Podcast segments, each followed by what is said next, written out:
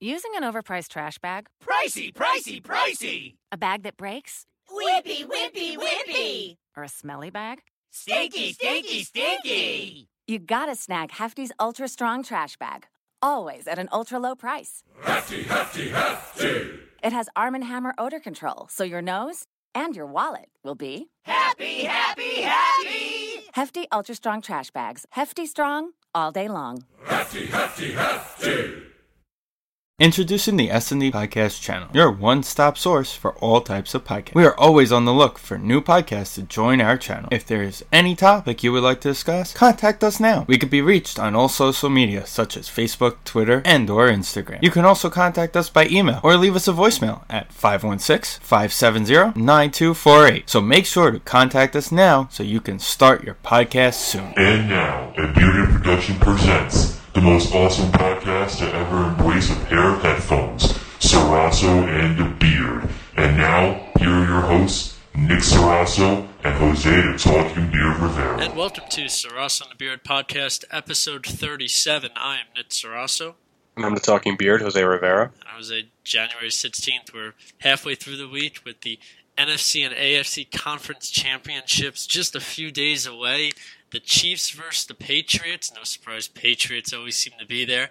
And on the flip side, it's the Saints versus the Rams. We're going to talk about those two big games uh, in just a moment. But I want to go back to last week where we had, you know, we were down to the Elite Eight and started off with the Colts and the Chiefs, and I was very disappointed in the Colts losing that one, as well as we saw the Cowboys fall. It just wasn't my weekend. Uh, it continued on. Uh, certainly an off week. I felt like your uh, last week when we started in the wild card round, struggling to get many right. Uh, so let's talk about this though. What was your biggest takeaway from those four teams that lost? Well, my biggest takeaway was more of giving credit to the Patriots. You never count the Patriots out. I mean, I think a lot of people thought the Chargers are going to win this game automatically because the Chargers were the better team. They have better overall talent. They had a better offense. The Patriots defense has really struggled going into this game, but yet the Chargers didn't show up at all in this game. So I think the Patriots deserve a lot of credit. And one thing we learned is to never uh, never count out the Patriots, but also never count out home field advantage either. A lot of these teams won because they were at home. When when Kansas City played against the Colts, it looked like the Colts didn't belong there in that cold weather. It looked like Kansas City had it down packed. You know, they looked comfortable out there, and even though it was snowing for a bit in the game, you know, Mahomes looked comfortable out there. They looked very comfortable in Arrowhead playing on their home field. You flip it over to the NFC side, the Eagles were not beating the Saints inside the dome. There was, you know, like they, they, they say there's no place like dome for no reason because the Saints really do take care of things at home. So if there's a couple things you could take care of, take away from this weekend is how important home field advantage was and how all the teams that lost didn't have it this week. Yeah, one of the keys uh, stats that I've learned is since the 49ers Ravens Super Bowl, and I think that's 2011, that's the last time a team is needed to win a road playoff game to get to the Super Bowl. So that that clearly means ones and two seeds are getting into the Super Bowl far more often because if the one seed can get the home field and win that first game, they're getting into the Super Bowl usually. And even if the two seed, the one seed gets knocked out, the two seed has the home field after that, they usually get in. So it's been home field getting you in and not having to play on the road. And we saw exactly that this weekend. Home teams went 4 and 0 compared to the week prior when they went 1 and 3 we home crowd is so important for this. The fans make it so key, especially on offensive plays. Just teams aren't able to get it together. But that almost seems like it's going to be the flip side in this week because we are expecting a lot of snow. It doesn't really matter where you are. There's supposed to be this Arctic uh, windstorm.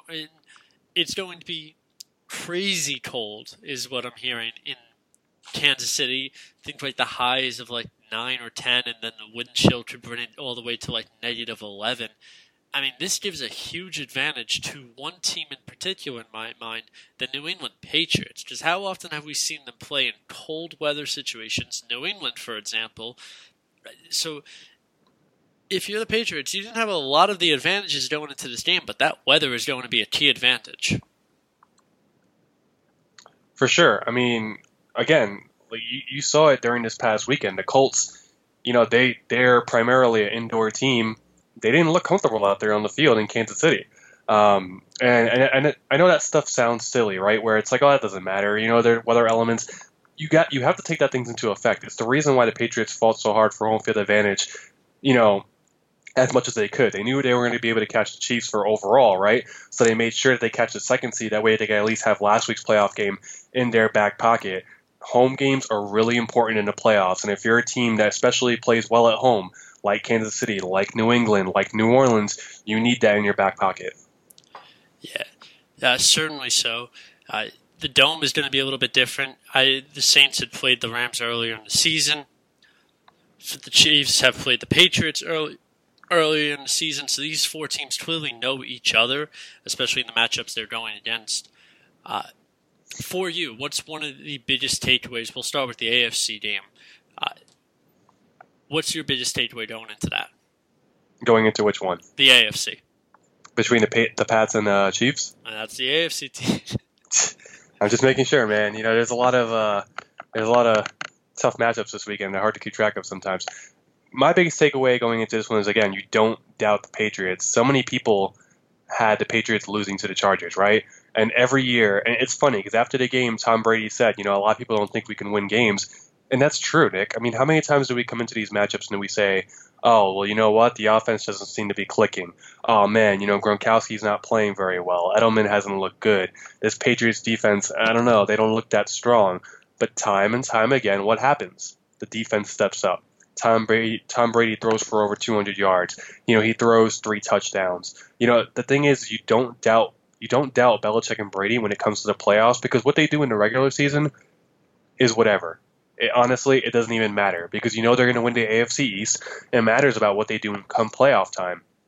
And every week, every year, we always say this: "Oh, the Patriots shouldn't be there. Should we be worried about the Patriots? Is this the dynasty over?" And it's not because the Patriots come out of nowhere and end up going to the Super Bowl, as we say, by surprise, but it really isn't by surprise. When you have the best coach in the NFL and you have the best quarterback in the NFL, and finally, the thing that I find most impressive for the Patriots this time around than in years past is they have a running game with Sony Michel. This is the first time in a while that the Patriots have really had a consistent running back. Now, in years past, they've had one or two running backs that have been really great. Sony Michel is a great running back on his own and every down back. So now that the Patriots have that added weapon, to me, it just makes them a lot stronger going into the game where honestly, probably a lot of people have them to lose again. So, here's a big concern for me about the Patriots, and I want your takeaway on this one. I think it's great for the Patriots that the weather is going to be bad. I think that favors them entirely when you consider how much it's how explosive the Chiefs' offense is, how fast Tyreek Hill is, how much of a difference maker Travis Kelce can be the, this team operates on speed. And one of the things I loved when I was younger and playing in football, uh, playing some football, was the snow. Because I wasn't the quickest of feet, and I was able to catch a lot of my friends who were much faster than me because we're both running in the snow. It's not going to make a difference in speed. And at that point, the bigger guy is going to be able to make the tackle, or it's going to be a lot easier to keep up with other players. That's a huge advantage for the Patriots when you have to try and chase one of the fastest or the fastest player in the NFL in Tyreek Hill. If there's snow on the ground, if there's bad weather, the noise factor. Kansas City, we always talk about like home field. Well, the fans are a bit key. Play in Seattle, play in Kansas City, play in the dome. It's when you're watching those two games, I guarantee you the dome is going to be much louder in New Orleans than in Kansas City because it's going to be freezing. Who wants to be screaming their lungs out when they're really just freezing in their seats? So I think it's a little bit more of a quiet game. As much as the fans are going to be involved, as much as they're going to want to be cheering, there's going to be a point where it's like, eh, I'm just going to sit down here. Well, it's funny that you say that, Nick, because the Chiefs are 60 minutes away from going to the Super Bowl. If you think if you think the fans are not going to be as loud as hell when they're 60 minutes away from a Super Bowl, I think you're lying to yourself, my friend. I, I do think that. Now I understand what you're saying. Uh, they might be too cold to cheer or whatever, but I think I, I it's one of those things where I don't think it's going to happen again. When you're if this was the you know last week's game, I could totally understand that. But when you're 60 minutes away from the Super Bowl, that'll be enough adrenaline to get you through a game. Even on top of that, though, here's one of my biggest concerns for the Patriots. And you just said it also. Playoffs are a lot different from the regular season. But you still have to, I feel, take in count for the regular season. The Patriots went 3 and 5 on the road. They were not a good road team. They lost to a lot of teams on the road. And not many of them were good teams. And a lot of their wins, I think it's Buffalo and the Jets are two of their three road wins. So it's not like I'm naming teams that should impress you like crazy. There one other road win, I think it's the Chicago Bears. Should there be a lot of concern for you that Tom Brady is not home and that the Patriots are traveling for a road game, considering how much they have struggled this season on the road? I am slightly concerned, especially when you factor in how well the Chiefs have played at home, right? Um, you know, if this was an, against an average home team, I could say, well, you know what, it's going to be a flip of a coin. But honestly, it's not. The Chiefs have played really well at home. Patrick Mahomes has been very comfortable at home. But the thing is, you mentioned about a couple things. I don't worry about Tom Brady. To me, Tom Brady is not the issue when it comes to the Patriots. I worry about some of these other guys on the team, like the younger players that they have on defense. Will this get to them? But honestly, when it's all said and done, when it comes to the Patriots, I know this sounds foolish, but I throw those regular season stats out the window because what they're trying to do is they're just trying to make it into the postseason. They don't care if it's on the road or at home or where they do their damage, as long as they have home field advantage. They don't care about what they do on the road.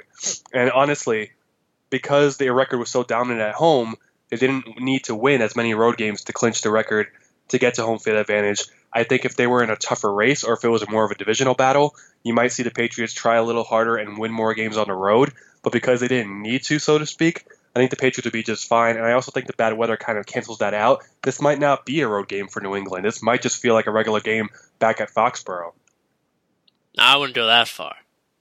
I, I think mean, you got you, you never know.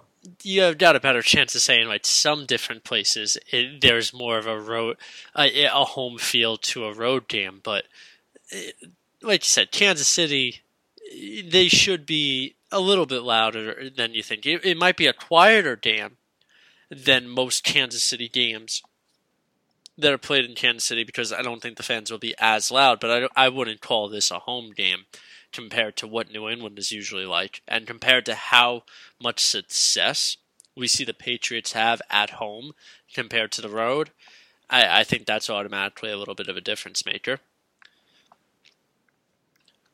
Which player do you think needs to have the big game in order for their team to win?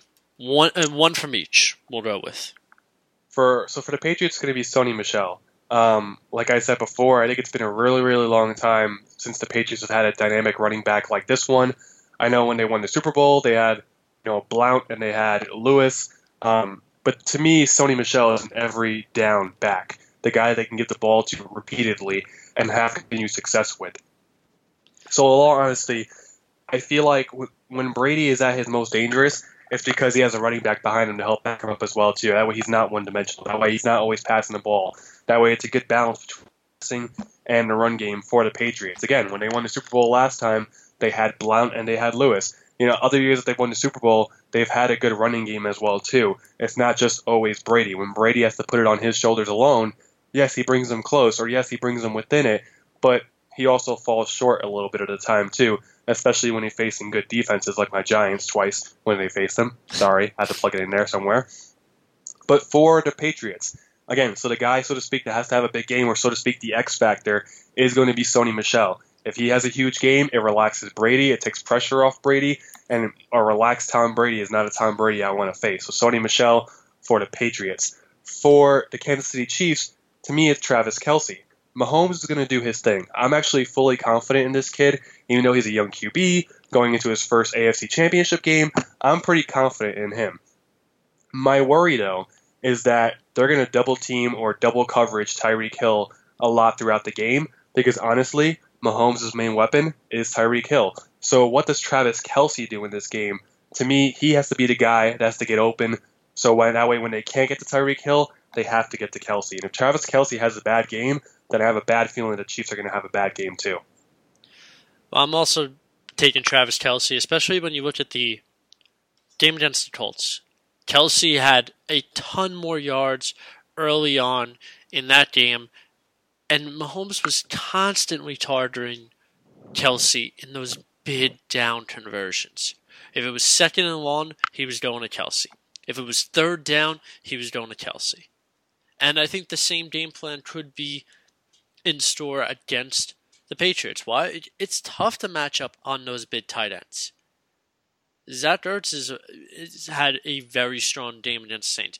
We see, even though Rob Gronkowski has fallen off from what Gronk used to be, how many times have we always talked about when Gronk was healthy, him being the difference maker when it came to the New England Patriots offense more than anybody else on the field? Travis Kelce is the same way. He's the best tight end in the league. I, I completely agree with you on that one on the flip, I'm going to take the other running back, James White. Look, this guy helped win New England a Super Bowl as much as we want to give it to Tom Brady, as much Uh, the amount of yards, the amount of catches he put up in the Super Bowl, and then you go into last week. 15 total catches he had. I didn't know the yards don't really provide up much, but 97 yards is still 97 yards of the game, and it's always a lot of dump passes. Brady's not going for the throw it down 40 yards type play like Mahomes right. Brady's doing those six yard dump passes, those three yard dump passes, letting his guys run with the football. This is that type of game. This is a game that if the weather holds to what the weather should be, and I f- truly expect it to be freezing, I truly expect it to be windy, snowy, terrible out, no one's trying to throw passes 20, 30 yards consistently. People are going to try and throw those small dink passes. What better guy than James White, who has consistently done that in his career with the New England Patriots? I think that's a big factor to the game. It's not going to be can you stop him from catching the football. It's going to be can you contain him to just tackling him immediately after he catches the football and not get those yards after the catch. Because if that can happen, it's going to be a long game for the Chiefs of playing catch up because of how many first downs, how much clock management, how much game control the Patriots are going to have over the Chiefs and keeping Mahomes off the field because they're able to always check it down to James White. With that, in the AFC game, who do you have going to the Super Bowl?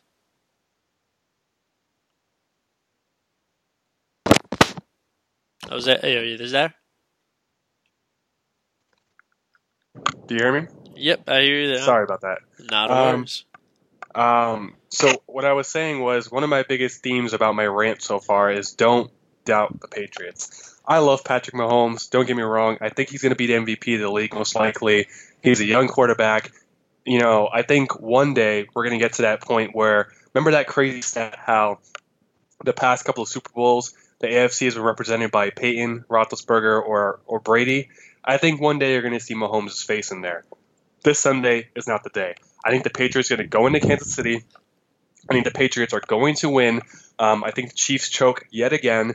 Um, I think Sony Michel has a big game. And again, when the Patriots have a good running game along with Tom Brady, it allows Tom Brady to be his excellent self and go out there pressure free and not just solely rely on the passing game. The Patriots are very, very dangerous when they have a good running game, and that's what they have in Sony Michel. And you can't deny that the defense has somewhat of an ability to shut down high power offense. Take Sandy, uh, San Diego Chargers. There we go again, Nick.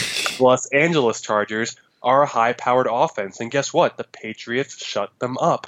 You cannot deny that. You mean you can blame, uh, I was going to say San Diego again. You can blame Los Angeles all they want for that game for not showing up, but you got to cap to the Patriots defense. They played really well. And if Belichick is going to go out there and motivate this team and say, hey, we're one win away from a Super Bowl, I think it's foolish not to think that these guys are going to go out there and do it again. So give me the Patriots over the Chiefs. Nothing against the Chiefs personally. I love Patrick Mahomes. I just don't I just don't think they're quite ready yet to take down a franchise like New England. you know, agreeing with you has not worked well in either one of our decisions, but I do agree with you. At the end of the day, you take the veteran quarterback. At the end of the day, you take the one that's been experienced and has played. What was incredible is he has a higher percentage of getting to the AFC championship game in his career than uh, there were stats of like LeBron James and Luka Doncic hitting a foul shot. He has a higher percentage of finishing the season getting to the AFC Championship as Tom Brady, and there was so many different ones on this list because it's Brady's percentage is like seventy six percent of the uh, of each season he gets to the AFC Conference Championship. That's mind-boggling, insane. I'm still going to take the Patriots. Bad weather. I'm going to jump on that game. I'm giving it to the advantage. It's going to be a great coaching game, I feel. Andy Reid versus Bill Belichick. I agree. Mahomes is the future. There's going to come a time where it's not going to be. Uh, it, where Joe Flacco will not be the only quarterback to make it out of those three between Roethlisberger, Peyton Manning, and Tom Brady. But every reason says take the Patriots. How many times are they an underdog in the playoffs? How many times should we be viewing them as an underdog in the playoffs? Towards the end of the game, if this game is close, and a lot of times, whether games like this result in close games, you take the quarterback that's been there time and time and time again, and that's Tom Brady. The only thing I don't like about this game is that he is on the road, and the Patriots are the road team, but it is so hard to willingly want to say to go against Tom Brady, to go against Bill Belichick, because all we've watched them do is succeed time and time again. I have the Patriots going to the Super Bowl. I think they win outright, and I also really like them the fact that they're getting three points in Kansas City to begin with.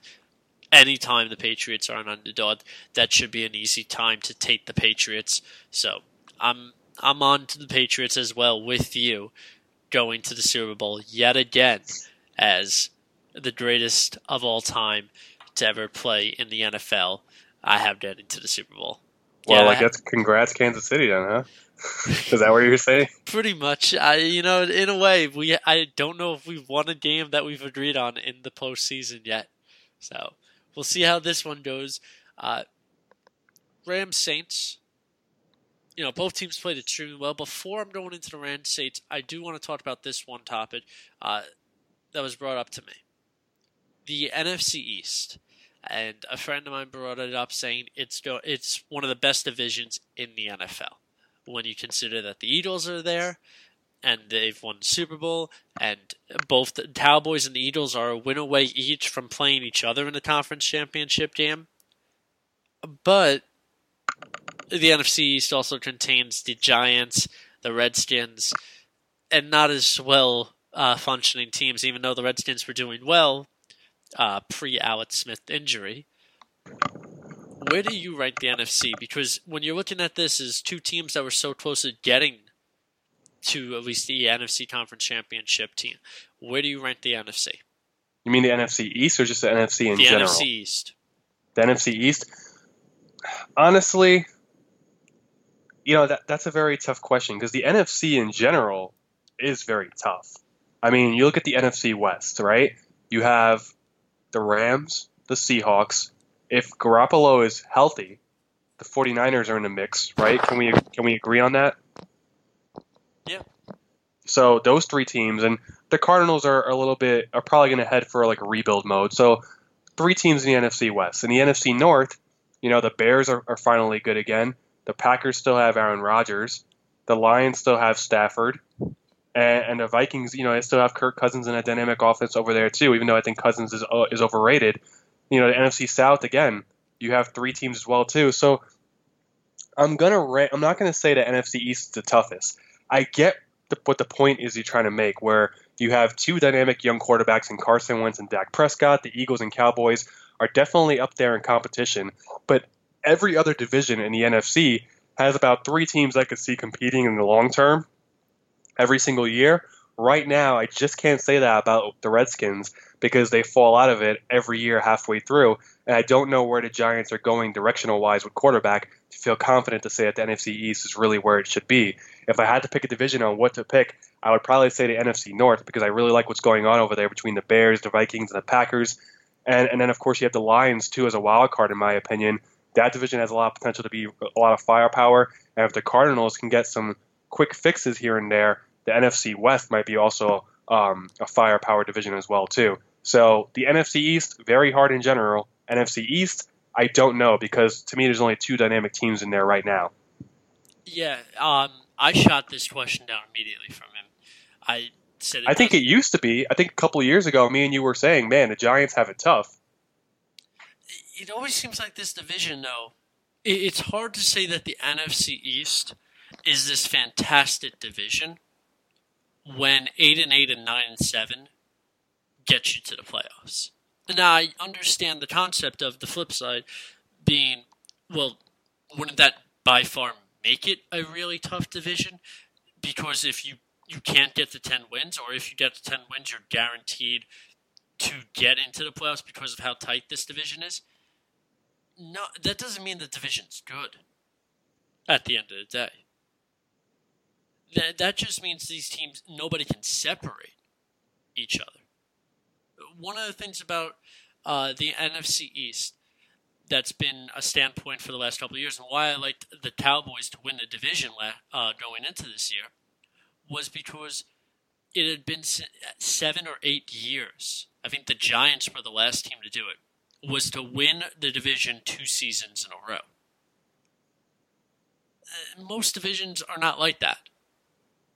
Take the AFC North and the AFC East. Obviously, the Patriots and the Steelers have been running away with that division for years on end. And yes, there are tougher teams in the AFC North, as a good example, but that doesn't stop the Steelers from running through at times. The NFC East, they have two decent, pretty good teams. Obviously, we don't really truly know what the Eagles are at times because Carson Wentz can't stay healthy. That will be a big question going into next season. Uh, the Cowboys played very well in that second half. They were one of the hottest teams. But as far as I'm not touching the Giants as a decent team, I think what they've combined for seven or eight wins, not even over the last couple of years. And the Redskins, what if they had chosen to play with Colin Kaepernick and given them the chance to try and compete at the end of the season for a playoff spot, we wouldn't even be talking about these teams because the Redskins probably would have won a couple more games and got into the playoffs as the division winner. Or if they did uh, have Alex Smith this entire time, we're not talking about the Eagles. We're not talking about the Cowboys because I don't know if either one of those teams make the playoffs at that point. I, I don't have this division ranked any higher than any NFC team, and I think the only division I had it above was the AFC East. I think the AFC East right now is still the weakest link. Obviously, there's the Patriots, but there's so many questions with all the other three teams that are in that division. But there's no other division I have that's worse than the NFC East at the end of the day. So two teams that almost made it to the NFC Championship doesn't change my mind at all where I rank the East. I still rank it as the bottom team, uh, bottom division at the end of the day. Yeah, I'm a little bit harsher, especially on the Giants. fair enough. Fair enough. Yeah. All right, going into the Saints and the Rams. What what was your big takeaway from the two games that you saw these guys win from? So what, what did you look at from the Rams that you saw that you go into this week really liking the Rams about, and what do you like about the Saints that you saw from last week as well? Well, if you remember the last podcast we recorded, one of my biggest criticisms of the Rams was Jared Goff, right? Is he a big game quarterback?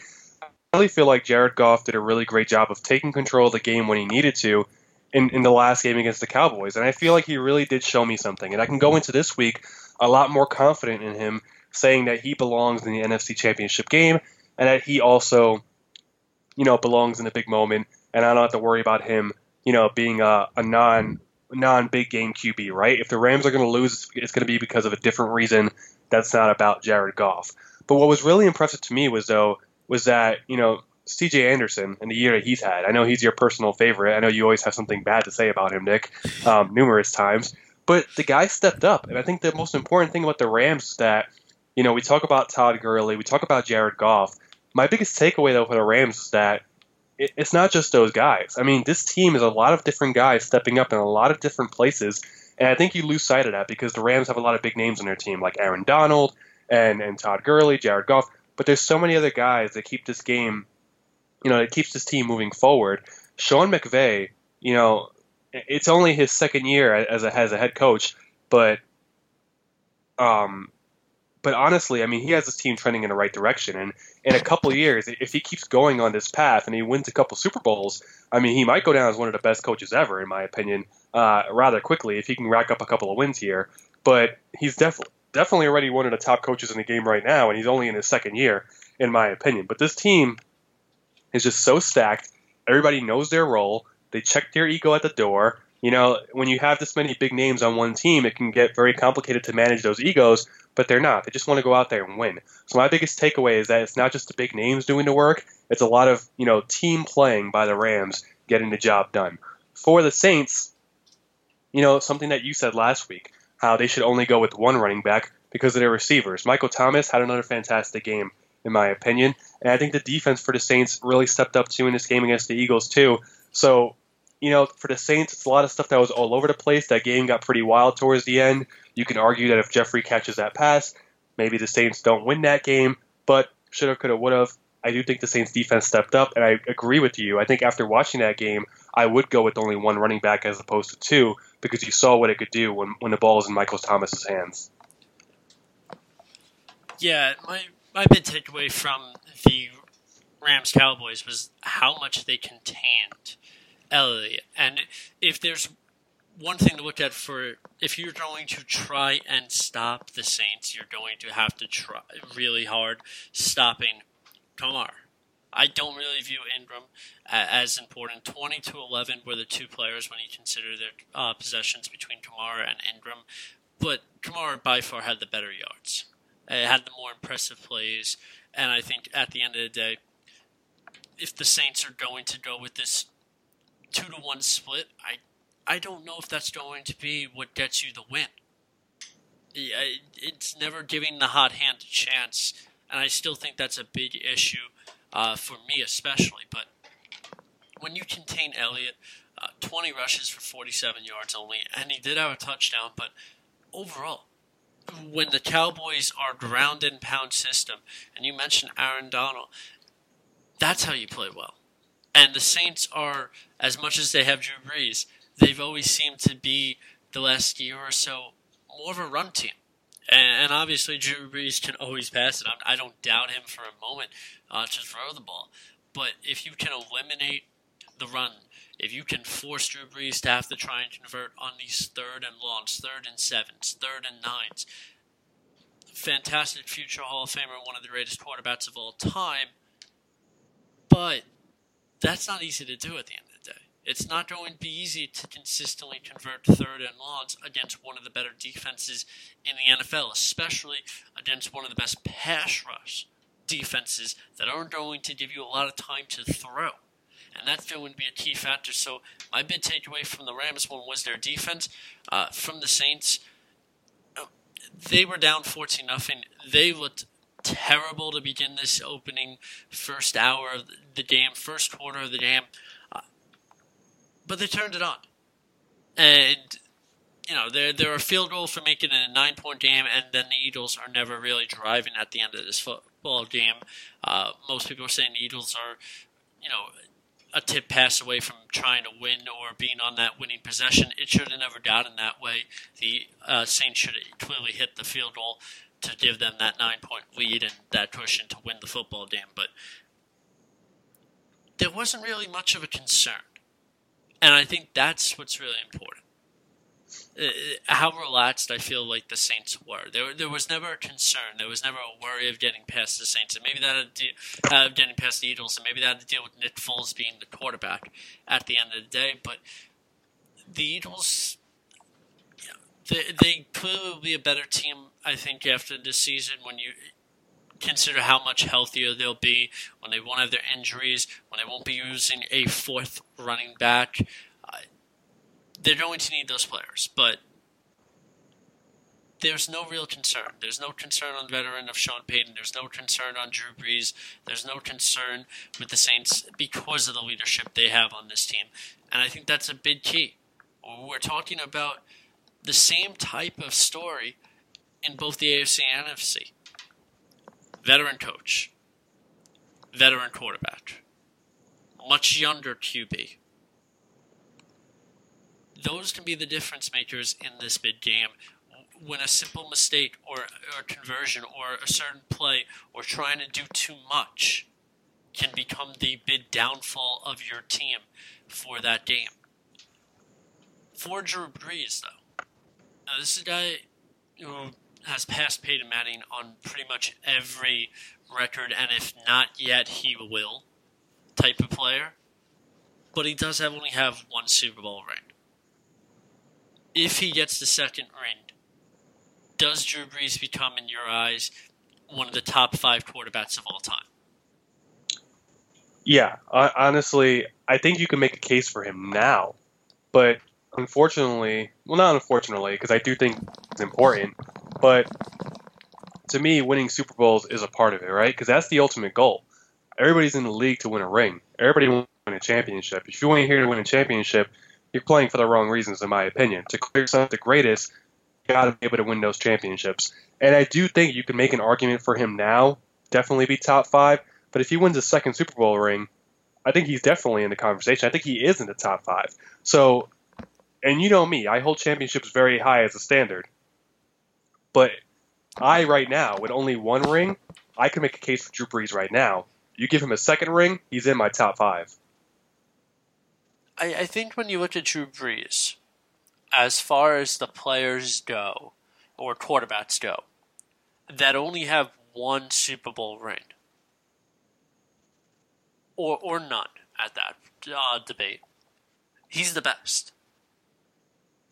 That's the way I look at Drew Brees. So, of all, all the quarterbacks that have only one Super Bowl ring or no Super Bowl rings, Drew Brees is the greatest of that group. I think Drew Brees is at that point where we, we trying to debate where to put him. Where it's like uh, Brady, Montana, Peyton Manning. Uh, it, it, does Drew Brees hit the top five, or does he just fall off the top five? But that second ring can be the difference maker when you consider all the regular season stats he has with it. And and a guy that's never won an MVP, amazingly. I don't know how that's possible when you consider the years that he's had. Uh, it almost reminds you of like the Colorado Rockies, where it's like, oh, it's it's because they play in this field. Oh, the Saints are just you know the best offense every single year with the most points, and just a quarterback that just throws for over five thousand yards. Like it's something that he can do with ease when you know barely any quarterback has ever done it in his career, and he's done it you know a few times. If I had to rank it, I think easily if he wins the Super Bowl, he's got to be in the top five. Whether he's four or he's five, I, I think he's right now on the outside of that. He's more of like a sixth or seventh ranked for me. But if he wins that second Super Bowl, I, I can't see a reason why not to put him in my top five because of how well he's done in the regular season his career, and he just needs that one extra one. Especially if he, especially if you're talking about if he's playing Tom Brady. Because now he's down in rings over Peyton Manning and Tom Brady. And I think that could even speak higher into his career. Or if he gets his ring over Patrick Mahomes, and Mahomes looks like the next big thing, we could be talking about that for a very long time. That all of a sudden Drew Brees is beaten Peyton Manning and one of the next great best quarterbacks in Patrick Mahomes. So I think either one that he beats, I think that beating that quarterback is another big uh, moment that matters. So yeah, I, I, definitely agree that if he wins his second quarter, uh, second Super Bowl, he clearly deserves to be in the top five of all time of quarterbacks. All right, which player are you looking at for the Rams to be the difference maker? my difference maker for the Rams game, I'm going to go with him again. It's going to be Jared Goff. Um, you know, you're facing a really, really impressive Saints defense um, that has some good corners. You know, Marshon Lattimore is a ball hawk. Um, and I think he's a guy that really looks to chase down the football. Um, you know, Todd Gurley's going to try and do his thing. So my question is, can the Saints defense lock down Jared Goff, which makes Jared Goff all of a sudden the X factor and the guy to watch? Because how does he respond to the Saints defense that is basically trying to pick the ball out of his hands in case they can't stop Todd Gurley? If they can't stop Todd Gurley, they're going to be really aggressive when Jared Goff passes the ball around. And also, if you're the Saints, if Jared Goff is flowing, then that's a problem, right? Because when the when the Rams are going offensively on the run game and the passing game, they're really really hard to stop. So if you're the Saints, you gotta stop Jared Goff, which to me makes Jared Goff the guy to watch for the Saints. If you're, oh, I'm sorry, the guy to watch for the Rams. If you're the Saints, it's all about Michael Thomas. Like I said before, when this guy gets the ball in his hand, he is a game-changing wide receiver. Um, it's very easy to hand the ball off to Kamara. It's very easy to, to hand the ball off to Ingram. But Drew Brees is also a terrific passing quarterback. Let's not forget that. I don't think me, you and I forget that. But I feel like a lot of people forget since the Saints have such a good running game that the Saints may not want to pass the ball around. But don't be afraid to pick at these corners for the Rams. Now, remember a couple weeks ago, there was some back and forth about how um, Sean Payton said that they got the matchups that they liked, and Aqib Talib didn't take too kind to those words, right? Saying that they would see them again. Well, guess what? They're in the NFC Championship game again. But if I'm the Saints, I'm not afraid to keep picking at guys like Aqib Talib because I rather pass to these guys than watch my guys Kamara and Ingram get swallowed up by the defensive line for the Rams. I don't want to see them get wrapped up in Aaron Donald. I rather take my chance in the passing game. So, how effective Michael Thomas can be is a big thing for the Saints. For me, I'm gonna go Kamara. Uh, because I think I've been talking about it for so many weeks now. Of the difference being, you can't do this two to one snap count. Uh, you have to play Kamara more than you have to play Mark Ingram. Uh, that to me is the difference. I, I know you were going on the opposite approach, but I'm going to take a f- step further. Obviously, Drew Brees is going to target Michael Thomas, and I think Michael Thomas is going to have a big game. Uh, because in order for the Saints to win this football game, Michael Thomas needs to put up yards. He needs to convert on the third down. But to get those third and shorts and to get those first downs, a lot of times, I really think you know, this is a game where Kamara is going to get a lot of targets.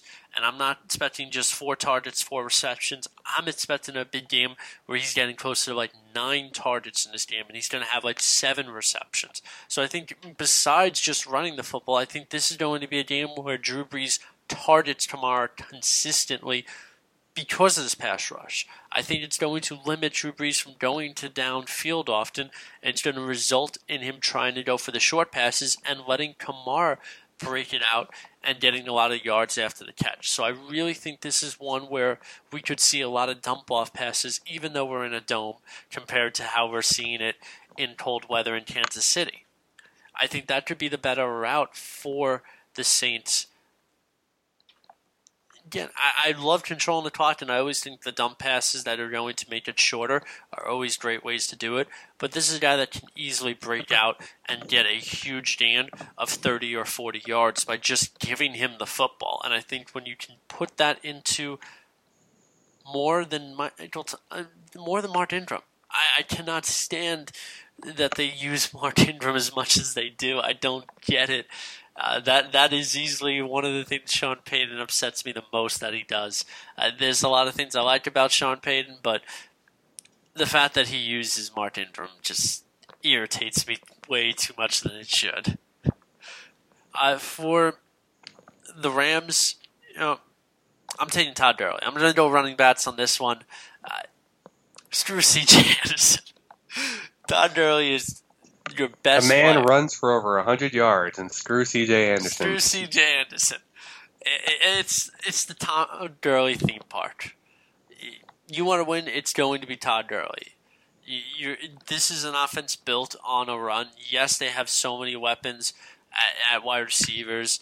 Uh, not to take anything away from Jared Goff. Sean McVay is a genius on offense. No, this is all Todd Gurley. This is going to be his game. He's going to have to be. He's going to have to outplay C.J. Anderson, obviously, and I think there are, there were some health questions going into last week. I, but there shouldn't be an issue. He looked great against the Cowboys, a Cowboys defense that I really like. I think he should have even a better game against the Saints defense that is good, but I don't think it's as good as the Cowboys. This is going to be a great game for Gurley to just continuously pound the ball, and it's going to keep Drew Brees off the field. I look at that as a big difference. Okay, in this game though, who do you have winning it between the two teams? Well, I think it's going to be a very, very high scoring game, um, to say the least. Again, this is a matchup that's going to be very, very exciting to watch because, you know, there's a little bit of back and forth between Aqib Talib and uh, Sean Payton last time. We all saw the drama that unfolded between these two teams. However, I'm going to go again with the more experienced team and a more experienced quarterback. Excuse me. And that's the New Orleans Saints. I mean, the Rams are a dynamic team. They can run the ball, they can pass the ball. But guess what? So can the Saints. And again, I'm going to go with experience. Drew Brees to me is one of the top five QBs in the league right now. He's one of the top five QBs ever, in my opinion. I think the Saints are going to be too much to handle for the Rams at times. And again, I think when you have two quality running backs, and I know you hate Martin Ingram too for some reason, but when you have two quality running backs like Kamara and Ingram, it's very hard to prepare for the Rams. Uh, this is one where it's like how many times are is anybody willingly taking the road team in New Orleans? Uh, that is the biggest question for me. Like, uh, we talked about it like this is New Orleans. The Saints just play phenomenal in the dome. There's never a concern. The Rams are going to be a true road team in this game. The Saints have already beaten them we always talked about, and I mentioned earlier, we haven't seen a team need to get to that's gone to the Super Bowl over the last few years need to win a road playoff game. The Saints are a perfect definition of that. I don't think they're going. I don't think a road team is coming out of the NFC with a win. This is going to be the Saints game. I think offensively, you're going to see a much better game. Uh, they just had to play a very tough team in the Eagles that play phenomenal defense and kept themselves in this game at all times. Obviously, if that Saints team shows up, the Rams should be able to win this football game. But I think we're going to see more from Drew Brees. I think we're going to see a lot more passing. I think Kamara is going to be further involved, and I really like the Saints to win this game because of the home field. At the end of the day, give me the dome every single time, and I'm going to pit the Saints to win every single time. And it's basically prove me wrong. Because that's all you got to do in that scenario. And you're going to have to prove pretty much everybody wrong. Because how many people are willingly going to take the Rams, a road team, into New Orleans? I just don't see that happening. I'm taking the Saints at the end of it. So we have the same two teams going into the Super Bowl. So I mean, it's about the opposite at that point, right? Yeah, I mean, if you're if you're looking to bet this weekend, bet against Sarasso and the beard. It always seems to work.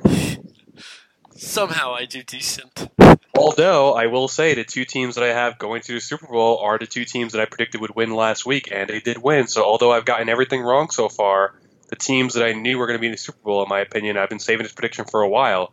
I said Saints and Pats a while ago before we did this whole podcast thing. So technically, I've been right so far. Just yeah, you've been you've been running with them for a while. Yeah. Staying with one of our last football topics, the New York Jets have found their head coach in Adam Gase. The you might remember him, the former Miami Dolphins head coach. And I think it was more the press conference that took. If you haven't seen the video of this, this is truly, I think, fantastic. You know, um, just, you said Nick, formerly known as the Dolphins QB coach, but I know him as the new meme that's out there. Yeah, the the eyes, the staring. That uh, there was someone with a taco I've never even heard of, but it was very entertaining to watch. Uh, but let's talk about this. Should the Jets be Jet fans be happy or upset with the signing? Well, first of all, I want to talk about how come Nicolas Cage is going to get a role in a movie to play Adam Gase, right? Because with those eyes, they almost look very, very identical. But in all seriousness, though, if you're Jets fans, you should be happy, but I understand why you're not. When someone like when someone like Mike McCarthy, excuse me, Nick, when someone like Mike McCarthy wants to coach the Jets, right? He literally said, "I only want to interview for the Jets job." That should be a no-brainer to go out and get that guy, right? Someone who is able to coexist with Aaron Rodgers, somebody who managed a good QB, somebody who's won a Super Bowl. That's what you want to see, right? You want to see a Super Bowl winning coach come through the door because then that sets expectations for the rest of the team. When you bring in a guy like Adam Gase, the Dolphins hasn't exactly been that successful over the past couple of years. So I understand the frustration, but also you have to look closely at Adam Gase's resume. He was with Peyton Manning in Denver, and Peyton Manning speaks very, very highly of Adam Gase as a QB coach. And apparently, Peyton Manning put in a good word to the Jets about Adam Gase. So what I'm saying is, if you're a Jets fan, give it a chance. This guy has a good reputation of with good QBs, and Ryan Tannehill isn't the worst QB in the world. So there's proof there that it does work somewhat. But I understand the frustration of not going with Mike McCarthy when he wanted to be with the Jets. I mean, you mentioned Peyton Manning. A couple years ago, Adam Gase was the number one head coach to get. And he did very well when Ryan Tannehill was his starting quarterback. Not, I'm not including Jay Cutler in this mess. I think when you have a young quarterback, you don't also want a rookie head coach because you look at it and it's like you you have now two people your mo- two key spots have got to figure out their new job. And I think that's a lot. As much as I like Mike McCarthy, maybe Adam Gase could be the right choice. Maybe he can get Sam Darnold that way. But was Sean McVay and Jared Goff not the same situation? Well, Jared Goff was a, a year before Sean McVay, at least. Well, ide- ideally, Darnold will be right? He'll be in his second year. Adam Gase is not technically a first year head coach. I think when you look at it, if you're a Jets fan, you have to understand that maybe this is also a good thing because then they can learn together and they're on the same page. You know, sometimes it's hard to bring in somebody who's on a different speed than you. If you guys are moving together, you may be able to move this football team together in the right direction. I think it's also tough that I, I think we compare like no one compares head coaches to Bill Belichick. Right. Well, you, well, you can't. It, exactly. You you really can't. But we like to try and compare a lot to Sean McVay. And, and it's tough to compare uh, coaches to him. Because how many coaches have we met that are Sean McVay? So I, I think that's tough to always compare it to like Sean McVay. But there are instances where this does work out very well. And I think one of the keys is did the Jets get it right? I don't know. I like Adam Gase. I think it could work. I think he could be the right guy to help Sam Darnold. But the true key for them was they didn't get the guy from Purdue. Like that was, I think, the other option that they were going with was like the Purdue head coach. Well, it sounded like he didn't want to leave Purdue, which is also understandable. Well, yeah, I mean, it's going to the Jets. Let's, let's take it down a notch. You're, you're going to an NFL team. Which one? The Jets. Oh, yeah. There's a reason uh, why Nick Saban stays put, right? but that's the thing, though. If they got in the Purdue head coach, which I or even, know, or even Kingsbury, really that's another example. It's going to be Josh Rosen having to work with another young rookie head coach. It's going to be very tough, and and Rosen and the Cardinals have just so much that they have to fix. It's a poor example to use them. But the idea is they went with an actual veteran that's had a coaching experience for a couple years. McCarthy's got much more with the title, but when you look at the players that McCarthy's had, it's been Aaron Rodgers and what Brett Favre. So I, I don't really know what to value that. He's had two of the best quarterbacks of all time. How do you value what he'll get out of a quarterback that might not be that? This is also true. You know, how much of that was really Mike McCarthy's success when you have two basically Hall of Fame quarterbacks, right? Um, And Chuck Pagano said it when it came Yeah. to Andrew Luck uh, on on a show. Chuck Pagano said, "I got one or two years more extra more than I deserved because of Andrew Luck." Well, what if we equate the same thing out of Mike McCarthy? You know, Mike McCarthy's still not with the team right now. So let's not flip out that the Jets didn't get Mike McCarthy. It's not like other teams were jumping head over heels for him. He, he may have only been considering the Jets, but you know, you're certainly considering other places for a job. It's not like Bruce Arians retiring every other season like Brett Favre. So I, I think there is some consideration to that. Is Aaron Rodgers the difference maker? Was the Packers just terrible between you know head coaching, scouting, general manager, and a lot of that can fall on a head coach. And was Aaron Rodgers the only reason this team was able to barely stay afloat half the time? Yeah, I mean, I think the main takeaway though is that you're right. This could work. It could not work. But if you're a Jets fan, Adam Gase is a proven head coach, and he has familiarity with the AFC East already. So that's something that could be in his advantage. Certainly so. Uh, so I, I do like that coaching signing. Uh, let's jump into the the last football one, and then we got to jump into a few others. Kyler Murray. Kyler Murray has declared for the NFL draft, as he's also technically in Oakland A, but he's going for the draft. And we had discussed earlier which one of the choices will this work out. Saying now that he's declared for the draft, will he be a success? Do you feel in the NFL? You know, it's hard to tell because, especially because of his size, right? If he, I read, you know, I was listening to ESPN the other day. If he enters the NFL, he'll be one of the shortest QBs on a roster, right? I believe he's 5'9", 5'10", or something of that of that nature. Um, he'll be one of the shorter QBs, and you know, being a short QB is not exactly, you know, you don't get disqualified for that. But if you look at a lot of the QBs in the league, they're larger human beings that can really tower over people too to throw the ball overhead too. I think Kyler Murray could be a huge success in the NFL. You know, if he wants to go that route, he's a mobile QB. He can run. He throws pretty accurately for someone who likes to run too. So he's not like a Lamar Jackson where his accuracy's kind of off. So bottom line is, if he goes to the right team, he could be a success. So I honestly think he should go the NFL route. But if you go to MLB route, you might not make it to the big leagues. At least with the NFL, you know you're going to get drafted in the first round. I highly believe that. And I also think he'll crack a roster sooner rather than later. So he'll see success quicker in the NFL rather than if he goes the MLB route.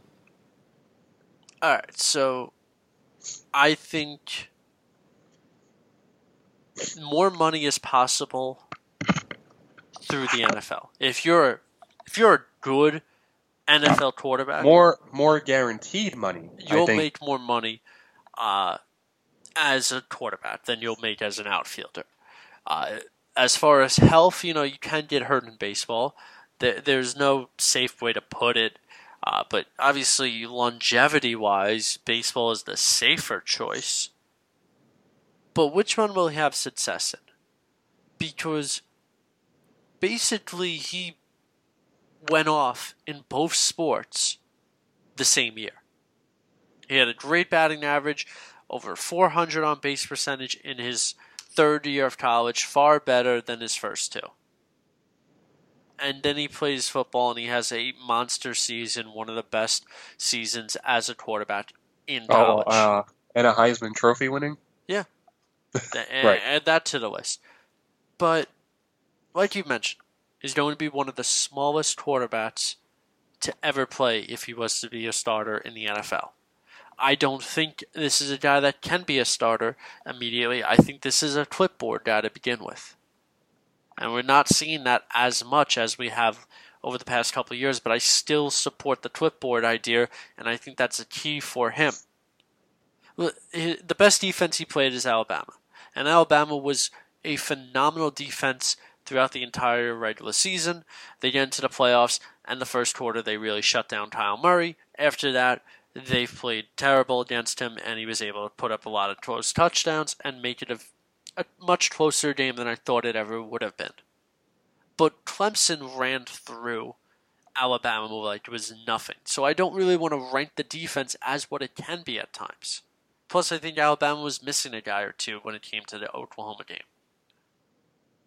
Apart from that, he only played two ranked teams Texas twice. He lost once, won once, and West Virginia. West Virginia was a complete shootout, and Texas was not much of a difference. A lot of the games were shootouts, and you know some of the teams that he's playing, he's not playing great football teams. I'm not gonna really value it, and when you consider the draft spot he's going, I don't think he ranks as the number one quarterback. I think he does get into the first round because of just everyone's need for a quarterback, but I don't think he's worth the risk. Unless you're in the middle of the draft or later.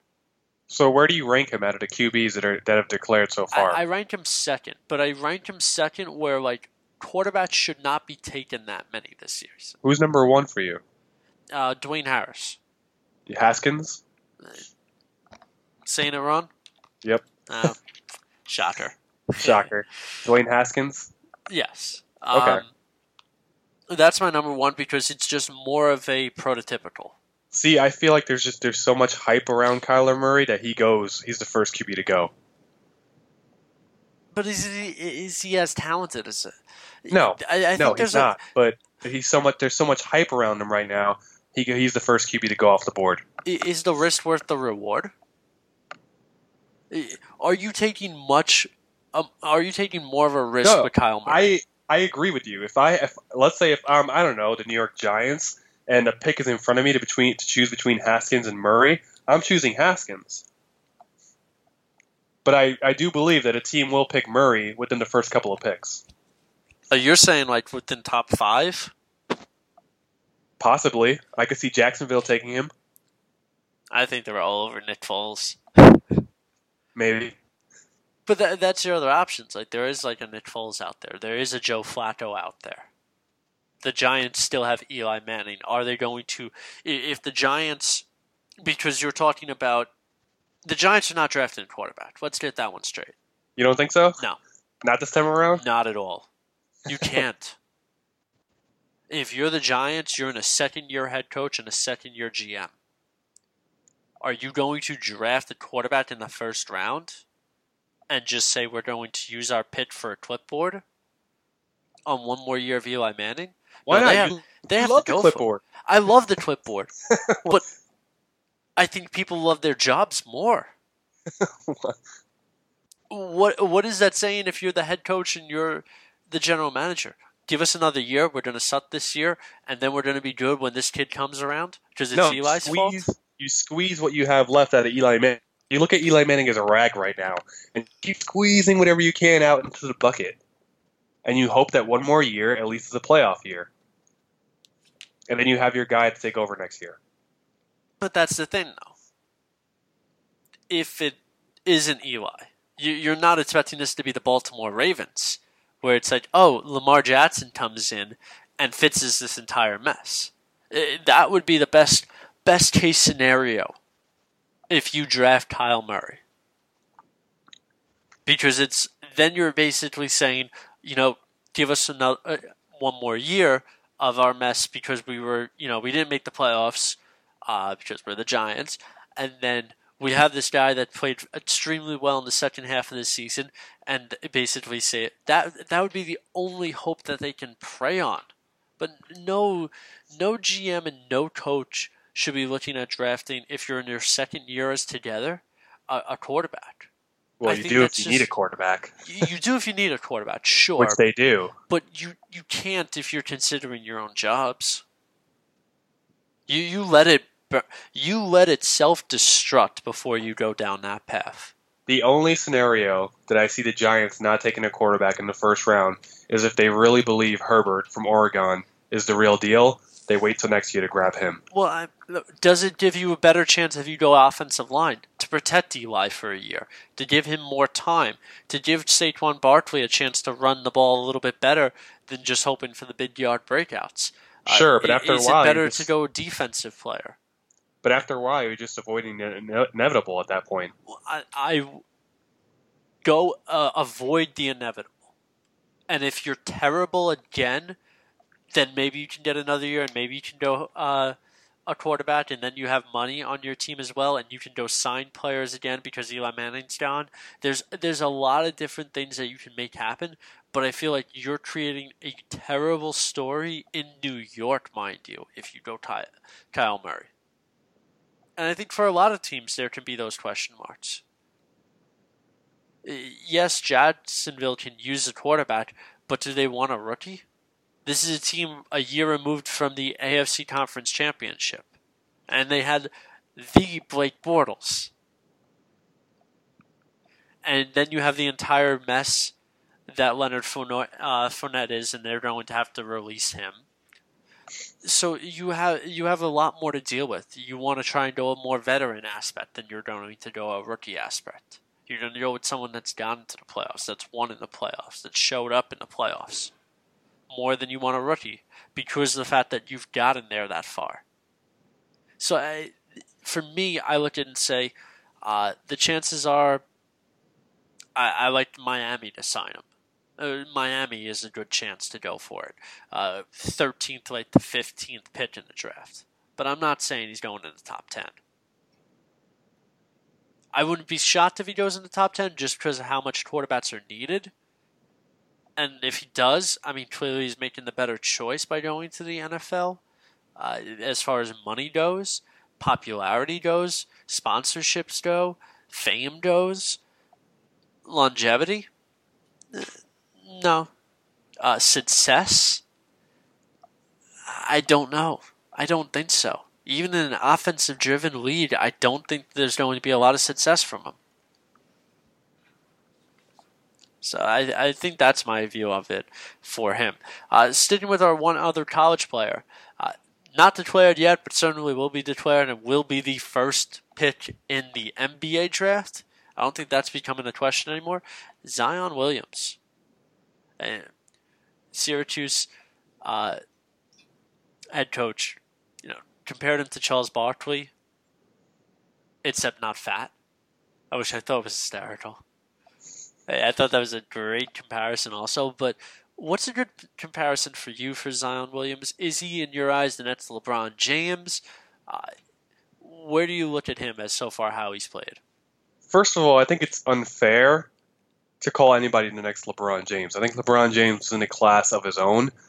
And believe it or not, I, I mean, this may sound like a punk out to the question, but I think Zion Williamson is Zion Williamson. I think that's he's he there's I don't think we've ever seen anything like him in a way, honestly, in all due respect, because I mean the kid is what 280 pounds. He doesn't look 280 pounds. First of all, when you watch him play, he's six foot ten. Doesn't look six foot ten. Honestly, he's a very stocky kid. I don't know if we've seen a lot of players like him in the past. I don't want to call him the next LeBron James because one, I don't think that's fair to LeBron James, I don't think it's fair to Zion Williamson. I think Zion still has a lot to prove. And what I will say, and this is the thing, uh, when any when whenever anybody asks me about the Duke freshmen in general, the one thing I really admire about the young kids and Zion is that they're not cocky and they know how to share the basketball.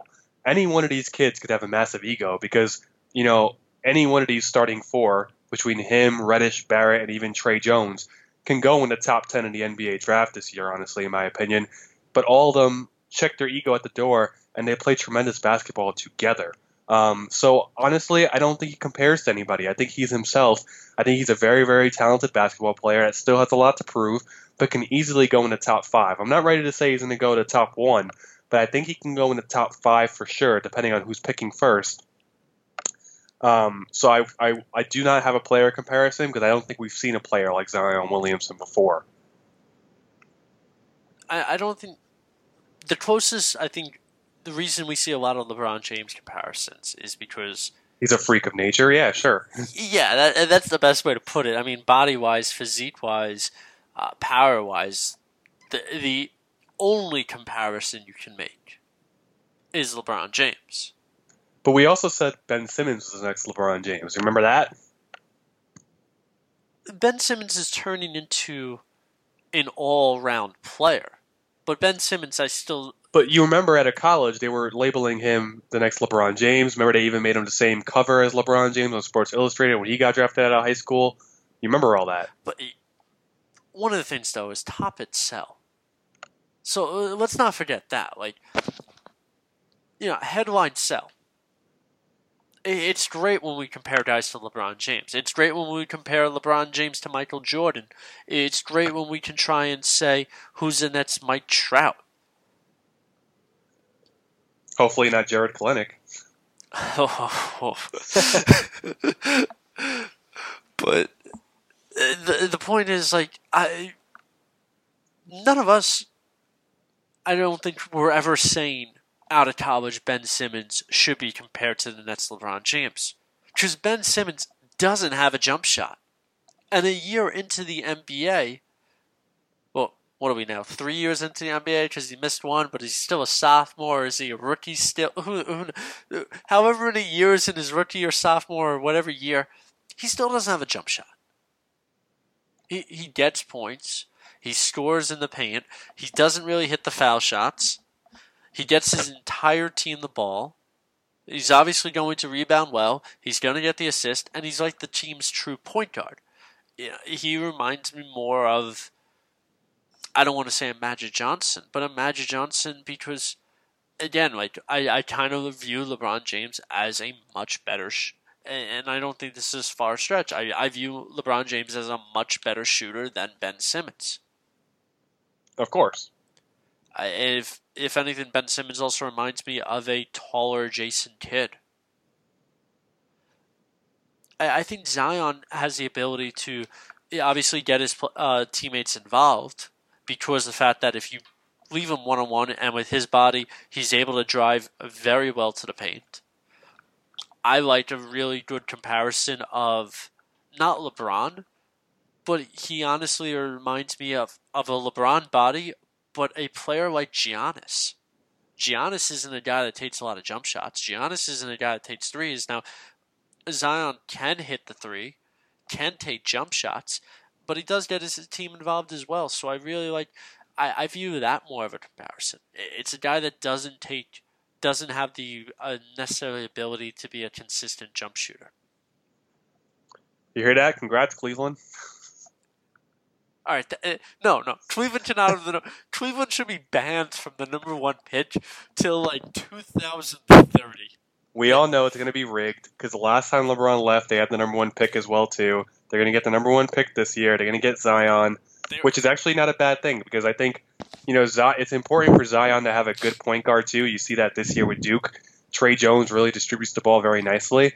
And I think Collin Sexton could be a good point guard for Zion Williamson, honestly. Enough of the Cavs having a number one pick. They've had too many, and they bust half. Well, I'm sorry. Have the Suns have not had enough? Any other team. I'll take any other team. So by that logic, the Knicks should get the number one pick because the they just haven't had it. can have it again. Why? Again, that's too many times too. Honestly, if we're going to go by that logic, the Knicks should be gifted the first round pick. Then I, I will. I will cheer the process over. I will cheer the Cavs getting the number one pick, just because it's just oh enough, enough of the Cavs. So the 76ers, the Suns, and the the Cavs, and honestly the Celtics, because of Brooklyn's massive trade, they all should get out of the top five because they've had enough. I, I think you've lost rights to number one picks when you've had four and it's 2019 and none of them play for you. Oh, sorry, Sacramento. You hear that? You too. Sacramento hasn't had the number one in how long? No, but they've had a lot of top five, and uh, actually they've, yeah, been, doing, they've been doing better because their roster's actually been really good lately. Yeah, because so that, they sucked for so long. But I, I think, but again, Sacramento's a good example. They traded DeMarcus Cousins and they got other guys that were top draft picks from the, the Pelicans. And that, you know he that, made fun of that trade too. But you look at who they have on the team with them. Yeah, yeah. It, it works out well, and their their team is not complete, and they're the next team that should hold the process sign. Uh, but that that's a good example of it. Cleveland doesn't need a number one pitch. They need a they need another LeBron, another miracle, and we are not comparing Zion to that because I am not letting that happen. That's it. No more. I could just see Nick traveling through time now to stop the prophecy of Zion going to the Cavs. I could see you wearing an eye patch, have a cape, everything. Yeah, I'm just gonna play for a lot of road teams against the Cavs. Help even the set, even the games out a little bit. You could be like a modern day Joe Ingles. Eh. Eh, I like him. He occasionally hits three. No, so I, I I like Zion. Um, I think one of the big things though for him is obviously he's playing on Duke, and when you mentioned also the players around him, it's two other NBA st- uh, future guys. I, I think this Three. Is, Three other. I count Tre Jones in there too. I, I don't put him as high. But he is an everyday NBA point guard. I, I have RJ and I have Cam, Zion. I think they're three of the top six players that go in this draft. But I do think Tre Jones goes in the draft as well too in the first Oh, I- round. I- Maybe, I maybe late goes. late in the first round, but I mean, this reminds me of like Kentucky. Like five of their t- half of Kentucky just goes in the draft, and most of them go in the first round. I think that completely happened. I think you could see this the same way, like when Anthony Davis and Michael Kidd uh, did Gilchrist, whatever how you say it, um, were one and two from Kentucky. and the water boy goes pick seventy six, yeah. Take everybody. But uh, that's the point. Like, I think this could clearly be like Duke one, Duke two, Duke four. type of thing. So I that, I think that is what's key. It's getting players around him, trusting players around him, knowing that you have other NBA players that are on your team right now. Uh, so, but I don't agree with the LeBron James comparisons because we've never seen a player like LeBron James. He is the greatest player of all time, and I don't think people right out the get go should be co- comparing him to that we might have done it with Kobe, but Kobe was always having that LeBron, uh, that Michael Jordan comparison since day one. Same build, same size, jump shooter, drive to win, and LeBron James was that original physique, and turned into so much more. So I think Zion is- going to have to try and continuously upgrade his game and to uh, work extremely hard to improve his game to get to any point of a LeBron James before that. Moving on to another topic. I know we've been only touching a few, but I'm going to stick with a little bit more of the NC basketball. Uh, you know, we're decently through the season. I always love March Madness, but I want to talk about some of the ranked teams. Give me a team where you don't think has been high enough in their credit so far. Well, I'm going to take the team that just beat Duke, which is Syracuse. Um, you know, this is a team that always sneaks its way into the tournament. Um, you know, obviously I'm being biased because, you know, Syracuse in New York. I'm going to take the hometown team. I'm a big fan of Jim Boeheim. Um, but I think any team that could take apart Duke the way they did defensively, sh- you know, should be higher ranked because honestly, it's not an easy thing to do. And yes, Tre Jones did get hurt in that game, but you got to give Syracuse credit. They hung with them, and they beat Duke by picking at their weaknesses. And, and you can argue that Cam Reddish wasn't playing either, so totally different game. You know, if Duke is at full strength, maybe Syracuse doesn't win. But I think Syracuse did a really good display of defensive basketball and got a good win. And that's what Syracuse does. Syracuse plays by playing great defense. So, you know, don't overlook Syracuse just because they don't have a lot of recruits. This is a very good defensive basketball team that always finds its way into the tournament. Yeah, there's a lot of different teams I can choose, but I'm going to take the easy one for me, and that's Buffalo. Buffalo, a lot of people have them ranked in like that 14 to 16, and to me, that is just way too low. Granted, they're not as big of a school when you consider teams like Kentucky, teams like Kansas, Michigan State, but they should be ranked just as high. Uh, I'm looking at Virginia Tech. They don't deserve to be that high. They don't deserve to be above Buffalo. Buffalo's 16 and 1. They're 7 and 1 on the road. Most teams in the top 20 haven't even played that many games on the road. They've played like at most 3, 4, or 5. And this team's played 8 road games. You know, they're extremely impressive. They have a plus 15 point differential. That's higher than Kansas, almost double higher than Kansas. That's higher than a lot of the top teams, and it's higher than teams like Kentucky as well, who's ahead of them. So I, don't get why Buffalo doesn't get a lot of credit. I don't think they have that like true star. But uh, a thing about like a Buffalo team, it reminds me a lot of like Gonzaga, because Gonzaga always. We never really talked about Gonzaga holding a star star. What we talked about Gonzaga having is seniors, upperclassmen. And Buffalo has been doing this for a couple of years now. That they have a few more upperclassmen on the team, so I really like Buffalo uh, as a key team that shouldn't be ranked as low as they are. I, I certainly think they are better than Virginia Tech, and Virginia Tech's in the top ten. Some people have Houston right now ahead of Buffalo, depending on where the rankings are. I don't even consider Houston near the top 10, even with their record, because of just how many road games they're playing. How many home games they've been playing. But, you know, most of, looking at Buffalo, just a ton of seniors. And I think that's the big key. On this roster, seven seniors. So, it, it end of the day, that veteran presence, that when you talk about March Madness, that's what I'm really looking at. Where are the upperclassmen that have been there years before? And what do you look at that veteran leadership? You know, teams with seniors, and that's what Buffalo has.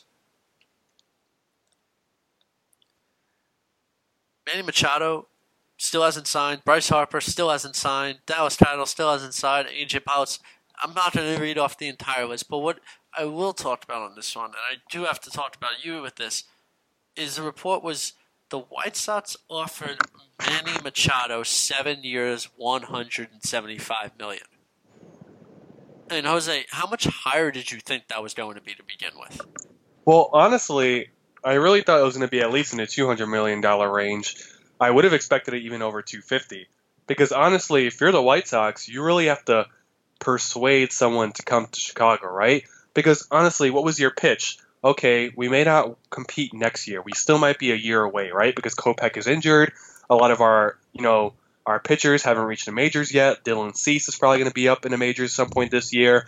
We're still waiting on Lucas Giolito to put it together in AAA after we got him from the Nationals the year before. So the White Sox are not a complete team yet. So to get Harper or Machado, I know we're talking about Machado, but to get either one of those guys, you're going to have to overpay to get them, right? Remember what the Nationals did a couple years ago before they got really good and they paid Jayson Werth, was it like 120, 140? We were like, what the hell are they doing? Well, it's because when you're still a bad team, you have to convince someone to come here and pay them a little bit outrageously. So I was very surprised that the offer wasn't at least over 200 million for Machado, especially since those were his demands coming into the year, right?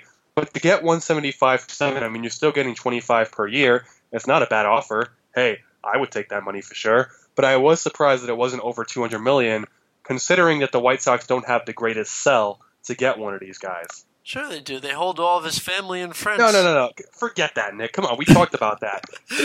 Machado wants to get paid, and I believe he wants to win too. If the White Sox weren't going to offer the money, you're not the Yankees. You can't offer a discount and be like, hey, we, are not going to pay you as much, but we're going to win a World Series. There's no guarantee that the White Sox even win the division, even with Machado. So you're going to have to overpay a guy to convince him to come to a crappy team at least for a year or so. Forget just the White Sox, the Phillies, and the Yankee fan base, because those are the three big dogs that are trying to get Machado right now. Not the Yankees, the Yankees fan base. But just no, I'm just talking about those teams. Forget about just those three fan bases. After hearing this, should every fan base in the MLB just be totally like, what is going on? Why is our team not making an offer right now? Unless you're like the A's. But, or the Mets, apparently. But that's the point. Like, at this point, if you're looking at that as the offer, can't you match it? Can't you raise it a little bit? But the question is, should you? Well, should you? Well, I think it depends on which team we're talking about here. I, I think any team we're talking about. Any no, team... because if you're the Yankees, you don't need Manny Machado. Manny Machado needs the Yankees more than the Yankees need Manny Machado. That's why if I'm the Yankees, I stand my ground and say, hey, I'm not paying you $200 million because we don't need you here. You want to be here. We're good with the team. The team's good without you. We can win a World Series without Manny Machado. If you're the Phillies, I think you say, hey, this is our chance to pounce on him and give him 220 mil for 10 years. You don't have to give it for 10 years at this point. If you're Manny Machado, right? What do you take more? Seven for 175 or six for like 180? Well, I don't know. I think if you're Machado, I think you really won over 200. Even if you, but that's. You think Machado's taking less than 200 at all? I think you have to consider what your options are. And if your options are you're getting 175, right? You can take less years with more money. So if you take seven years for 175, or you take five years for 150, the better deal is five years for 150. You're getting 30 million a year compared to your 25 million a year. You leave that contract at age 31 and you have another 5-year deal you can sign. It's probably going to be less than that 5 years 150 you just signed. But you'll make more than a 25 million on those last 2 years. And you won't be entering your free agency at age 33 on this seventh year, or age 34 on your eighth year. You're going to be entering free agency at age 31. You're not going to get that 7 to 10 year deal like most people have gotten, uh, like an Albert Pujols or Cano, or far back when it was just 2007 to 2011 and everybody was getting 10 year deals. You're not getting that anymore. And I think the MLB owners have said enough to that. But if you're looking at seven years, you can get less for more money in that time span and get out on the right free agent market. You're telling me the Mets or the Phillies or any team can't offer six years 180, five years 150, eight years 200. Maybe that's too high on eight years. So make it a little less years, make it a little bit more money. $30 million a year, Manny Machado, when he's age 26. He'll still be making less money a year than Zack Greinke. And how much younger is he than Zack Greinke? He'll be making less money than Clayton Kershaw. 30 years, five, 30 million a year for five or six years, he'll be making about the same amount of money as Mike Trout for the same age or a year younger. I mean, that type of deal made sense, and I don't know which team is looking at it as a bad deal. And it doesn't matter what team you are. You're upgrading with one of the best players in the league. Am, am I talking crazy right now? What are your thoughts on this? I mean, I get it, but the thing is, though, is that with Manny Machado, is that there's there's not a lot of teams that need him, right? we, when we're talking about the Phillies, the White Sox, the Yankees, those are really the only three teams that need Manny Machado. You can argue that a lot more teams need him too, but uh, you know this is very similar to the JD Martinez thing that happened last year, right? They were looking for a fixed number, and it wasn't until what March was when JD Martinez signed with the Red Sox that he was able to bring down his number a little bit. If Manny Machado doesn't think he can get more, then by all means take this offer or see if you can squeeze more. But I don't think teams should go more just because the White Sox are kind of you know trying to buy low here. You're not you're not trying to bait into the game here of paying too much for someone you don't need. The Yankees don't need Manny Machado, so to me, if you're the Phillies, you should go out there and offer at least 200 million to try and top that offer, but don't go crazy either. I'm not saying you have to go like an auction and it's like 175, 250. Obviously, Do I hear 2500? no, you're not going like 75 million more on three more years. That's just silly. But what I am saying is like you can match that. You can raise that. You can give less years and raise that. Seven years, 125. What is six years, one, 180? One less year, five more million a year. You barely have a lot of players that you're paying as of right now if you're the Phillies. even if you're the Yankees, if you're the Padres. I mean, the Padres could sneak into any team can literally just sneak into this and just offer a little bit more or a little bit less years and just as much money. Sure, but I don't, you know, and I think this is what's confusing too, though, is that this is just the first offer at the White Sox. This is the offer that the White Sox gave, right? There's no knowing that teams have offered more. We don't know if anybody has offered more. There could be possibly a better offer out there. This is just the one that we know is public. Or maybe the Phillies or maybe the Yankees have talked about an amount in the 200s. We just don't know it because it wasn't officially offered, right? So this is all just speculation, really. We're just talking about what we know has been offered to Machado. So I would find it a little bit hard to believe that there wasn't a higher number talked about, but I am also surprised that the White Sox didn't offer more. Yeah, so I. Thought this. I thought this number was going to be up at like 220. I, I didn't want to say 250. I'm not saying 300. I, I figured 220. I figured eight years, 220 million. When you when you add that together, it's 27 million or so each year for a guy that's 26. That will be 34 at the end of his deal. And even then, at the last like two years, you could always make some opt outs. Obviously, team opt out is just unheard of now in baseball, but player opt outs you can do after like the fourth year of player opt out. There, there's different moves you can make. Even if you want on. Here, here's a deal idea.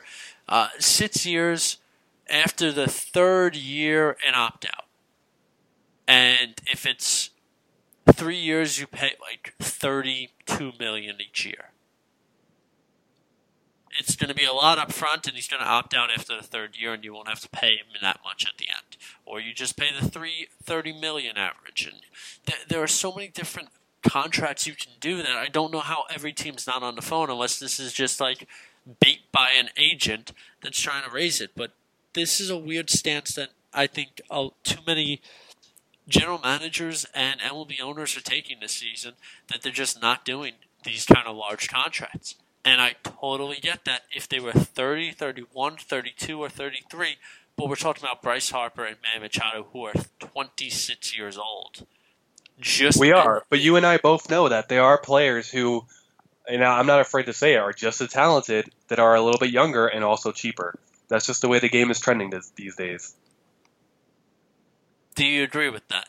Do you agree with this being the right move? I mean, we can't control teams and how much they want to spend on people, you know, spend on these players. Um, I think eventually, you know, this is an interesting topic though to talk about because, you know, there's a lot of rumors saying that in 2021 there may be a players lockout, um, which means basically it's fancier terms for players on strike, and and I get it. Baseball is it's a it's a it's a money pumping sport, right? There's there's more money being pumped into the game now more than ever before between TV deals and between all these new partnerships. A lot of owners are getting a lot of money, and a lot of big guys are getting a lot of big numbers next to their names, and the players aren't seeing their cut, right? But it's a little hard to argue that because players get paid so much money already. But I understand wanting to get paid more if the game is doing well. Um, but at the end of the day, you know, I agree with teams not wanting to pay for guys who are 32 years old because why am I going to pay for your decline years when I can just pay you more in arbitration for you to play your best years for me. Um, but honestly, I mean, I've been on record saying I don't think Harper deserves over 200 million. What has he done so far to get over 200 million? To me, Manny Machado is a little bit of a different story. Um, so no, I don't agree fully with the strategy, but I'm also not going to tell teams how to spend their money either. But I mean, if anybody spends eight years, 125 on Manny Machado, we're going to look at that as a bad deal. No, I'm not because that's still plenty of money. He might look at that as a bad deal, but I think it's a phenomenal deal. I think if your team you're celebrating, maybe there's an opt out at some point, but you're not tied. But I'm not going to act like you're tied down. Like this isn't like. But if he gets an opt out, are we going to pretend like this money is still going to be available later on?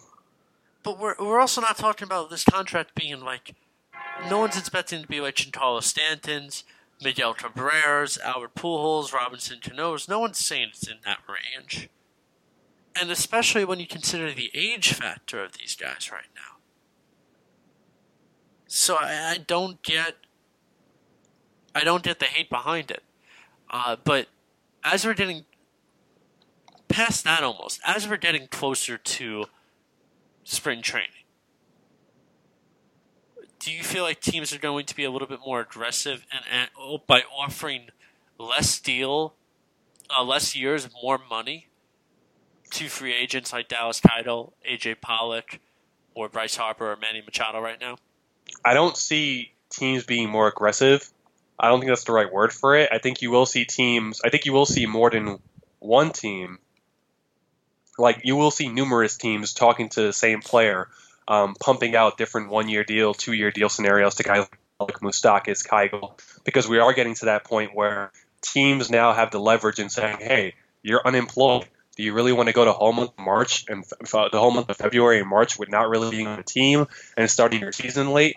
Look at what happened to Jake Arrieta last year, right? He started the season late, and he had a terrible year, but he also didn't have a Jake Arrieta type year either. Do you really want that to happen to you? Don't you want to be fresh in case you do hit the market again next year? That way you can have a really, really good year. So I think you, I think teams won't be aggressive, but teams are going to start being persuasive, and you will see numerous teams be linked free agents that they weren't linked to before because now they're more affordable in terms of years.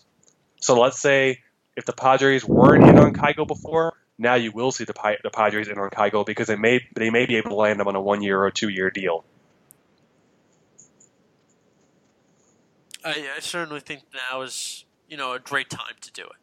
Yeah, I think you're going to start seeing teams that basically you wouldn't have thought they were going to be a fit for a person before. You probably will start seeing those teams now. Because honestly, I didn't see the Brewers as a fit for Yasmani and Grandal. Then they come out of nowhere and sign him for a one-year, $18 million deal. It's smart, but I also didn't think the Brewers are going to be in play for him. I think you're going to start seeing a lot of random teams, you know, sign a lot of these guys to one-year, two-year things that we didn't think they were going to sign them before. Especially teams competing. Like yeah. The Brewers are trying to compete for the postseason, trying to compete for the World Series. They're a great team to do this. You know, and it's it's just one year at the end of the day. And, their hopes are, you know, guys like Eric Thames might not be on the team in a year or two. Ryan Braun might not be on the team in a couple of years. So they can afford, like, you know, let's not lock in ourselves long term, but short term, let's pay a little bit money now so we have money in the future. So I, I think that's a great move. Uh, one of the teams I'm kind of expecting to try and make a break for it, I think the Minnesota Twins. Uh, I'm keeping my eye on them. I, I think they're just they're a team I just see that it's just going to go out and try and spend a little bit of extra money right before the spring training time. Why not? I mean, if the deals are out there and the players are available, you know, you're in control. Basically, at this point, the teams are in control All right, we're going to go into a little bit of basketball before jumping back into baseball. Uh, the Rockets play the Nets tonight. Uh, we're just about to see the Rockets win. They're up in the fourth quarter. Uh, Harden's got 50 points. He can't be up for dude. Shocker. He's not up for dude of the week for this game, but he is a potential winner for his last game. As it just, but Clint Capela out four to six weeks. Chris Paul's been out. Eric Gordon's been out. We've seen the Rockets are winning up by six with 30 seconds left. This is really important for James Harden. I mean, he's obviously trying to win the MVP by himself because he's really just by himself right now. But do you think this can sustain long term without the remaining core around them? His performance or the Rockets winning? Both. Well, I don't think the Rockets winning can keep up if he's just doing it by himself. I mean, give him credit. Um, he's playing fantastic basketball right now. He's my pick for MVP, and I gave you the reasons why last week, and this is another reason why do because so many people are missing around him, yet he's still keeping them afloat. Um, you know, and I, I just I, it's, it's very hard for one man to carry a team uh, unless you're LeBron James. But it's very hard for one man to carry a team all season and expect to win as many games as they do. And I think eventually if Chris Paul continues to miss time sporadically here and there, and if Capela's injury ends up being a very long-term injury, I, you will see the Rockets potentially miss the playoffs. I think, in my mind, despite Harden carrying them on their back, or they might get in as an eighth seed. I don't think Harden himself is going to slow down because this is just who he is. He's a machine, and when he gets the ball in his hand, he makes things happen. But it's going to be very hard for the Rockets to keep on winning um, if these other guys aren't playing as well too. Well, I think the Rockets' game plan is going to be exactly what we saw tonight. You know, this not, I, they shot 21 of 63 from the three point line. They shot 10 of 35 in the first half and 11 of them trying to do the math. What, 28? I mean, they're going to shoot up a ton of threes consistently. That's going to be what their game plan is, I think, every single night now. And that might be their only way of winning games. Harden's going to be covered. Harden's going to be putting up points. Harden's going to get fouled. That's all obvious. It's going to be can the rest of the team not score in the paint, but score behind the three point line. I think that's going to be their only game plan. I think that can win you the games the way the NBA is played now. If you do and die by the three. But we're talking about a team that hit 21 threes tonight. And they're up by six, and they've put up 128 points. That That's not that much. And a lot has to go right in order for you to do that. So I don't really, I agree with you. I don't really love their game plan. I, is a game plan that can work? Yes, but you're just living and dying by the threes, and the West Conference teams are a lot better than the Brooklyn Nets, and I think it's going to result in a lot more losses. But great stats and a great stat line for James Harden, pretty much on a consistent night. Well, we're going to have to ask you this one though as well. The Brooklyn Nets. It's even closer now, but they are not that far out from the playoffs. In fact, they are right now a playoff team, which is crazy to say. Uh, 22 and 23, they hold right now the seventh spot. Either they'll finish a game under 500 as of right now, or they'll be either 500 or two games under 500. You know, they have a great chance of making the playoffs. Do you like their chances? I do, Nick. I love their chances of making the playoffs. A very weak Eastern Conference. The Brooklyn Nets have a lot of good players on their team. I've been saying this. They have a lot of good role players. They just need that star to pull it all together. I could see them getting a seven seed or an eight seed, and yes, they're going to get obliterated by the Toronto Raptors, or whoever finishes first or second. But Brooklyn will make the playoffs, and it'll be playoff basketball in Brooklyn and not in Madison Square Garden. So, ha to Knicks fans. At least I can gloat in that face. But in all seriousness, and that's taking a giant step forward this year, Jarrett Allen has played amazing basketball, in my opinion. D'Angelo Russell is really putting it all together as a leader on this team. Whether he stays or goes, honestly, or if he's a part of this team's future, it'll be interesting to see how they change their plans when playing so well now all of a sudden. Um, but, you know, Spencer Dinwiddie, they signed him to a contract extension. Again, the Brooklyn Nets, there's just not much to say about them besides that they're a good team. They're a team full of role players but they, still need that person to tie things all together. And until they get that person, whether it's in free agency or through trade, they're not going to be any higher than the seventh seed. But I think they could still make the playoffs this year due to a very weak Eastern Conference, and they've played very well. So you got to tip your cap to them. Yeah, I don't know if they'll go far in the playoffs, but I think getting to no, the no, no, no. playoffs. Oh, hey, hey, one at a time, Nick. All right, come on. That's unfair. I don't think that, that's not unfair. If they get We there, I don't think they're going far. But we have to make the playoffs. We're not talking about winning a playoff series, all right? We we make the playoffs. We're not even talking about winning a playoff game. We're just going to be there, okay? We're going to be the we're going to be the Ho- Homer's dad in that meme where he walks in, takes his cap off, puts his cap back on, and leaves. Okay, participation it. trophies. we're going to take it though. That's that's what we're at with the Brooklyn Nets. Participation trophies to get to the playoffs. That's I'll still an improvement. Still a great improvement if that's the case. All right. Whatever gives me an excuse to wear you can't spell Brooklyn without Brooke and Lynn on it. My my shirt, it'll, it'll be fine. Even though none of them are on the team anymore, it's fine. It's still been a fun year for basketball, that's for sure. All right, we're going to jump into the AL West. It's our final division to cover. We've been doing this for I don't know how many episodes now, but we're finally are getting to the end with the AL West, and I'm gonna start from the back. I worked my way forward. The Texas Rangers, you know, there's not much to say positive about them. uh, they traded away Profar to the A's. They're trying to get a little bit of draft picks, uh, younger guys, prospects, but you know, give me something positive about the Texas Rangers. Ah, They're not Baltimore. yeah, that, that's a good thing. I mean, they still have. Uh, I mean, they signed Lance Lynn, right? That, that's that's a, that's a positive thing apparently. Um, no, honestly, I'm not gonna lie to you, Nick. I don't have any positives for them. Honestly, if I'm the Rangers, oh, okay, I'll give you something positive. Joey I like Gallo. their I think- I like Jo- their outfield at the end of the day. yeah, I mean, their outfield's pretty good. Gallo, Mazara. I mean, honestly, I think Joey Gallo is a first baseman. I, I can't see him as an outfielder for too long in the future. Um, so whether they move Gallo to first base now that Adrian Beltre's retired, um, we'll, we'll see about that. Um, but Joey Gallo, you know, he had a 40 home run season last year. I, th- I believe he was one of um, the first Ranger players to have back-to-back 40 home run seasons since A-Rod uh, back in 2003 and 2004, I believe. I could be wrong about that, or maybe 2002, 2003.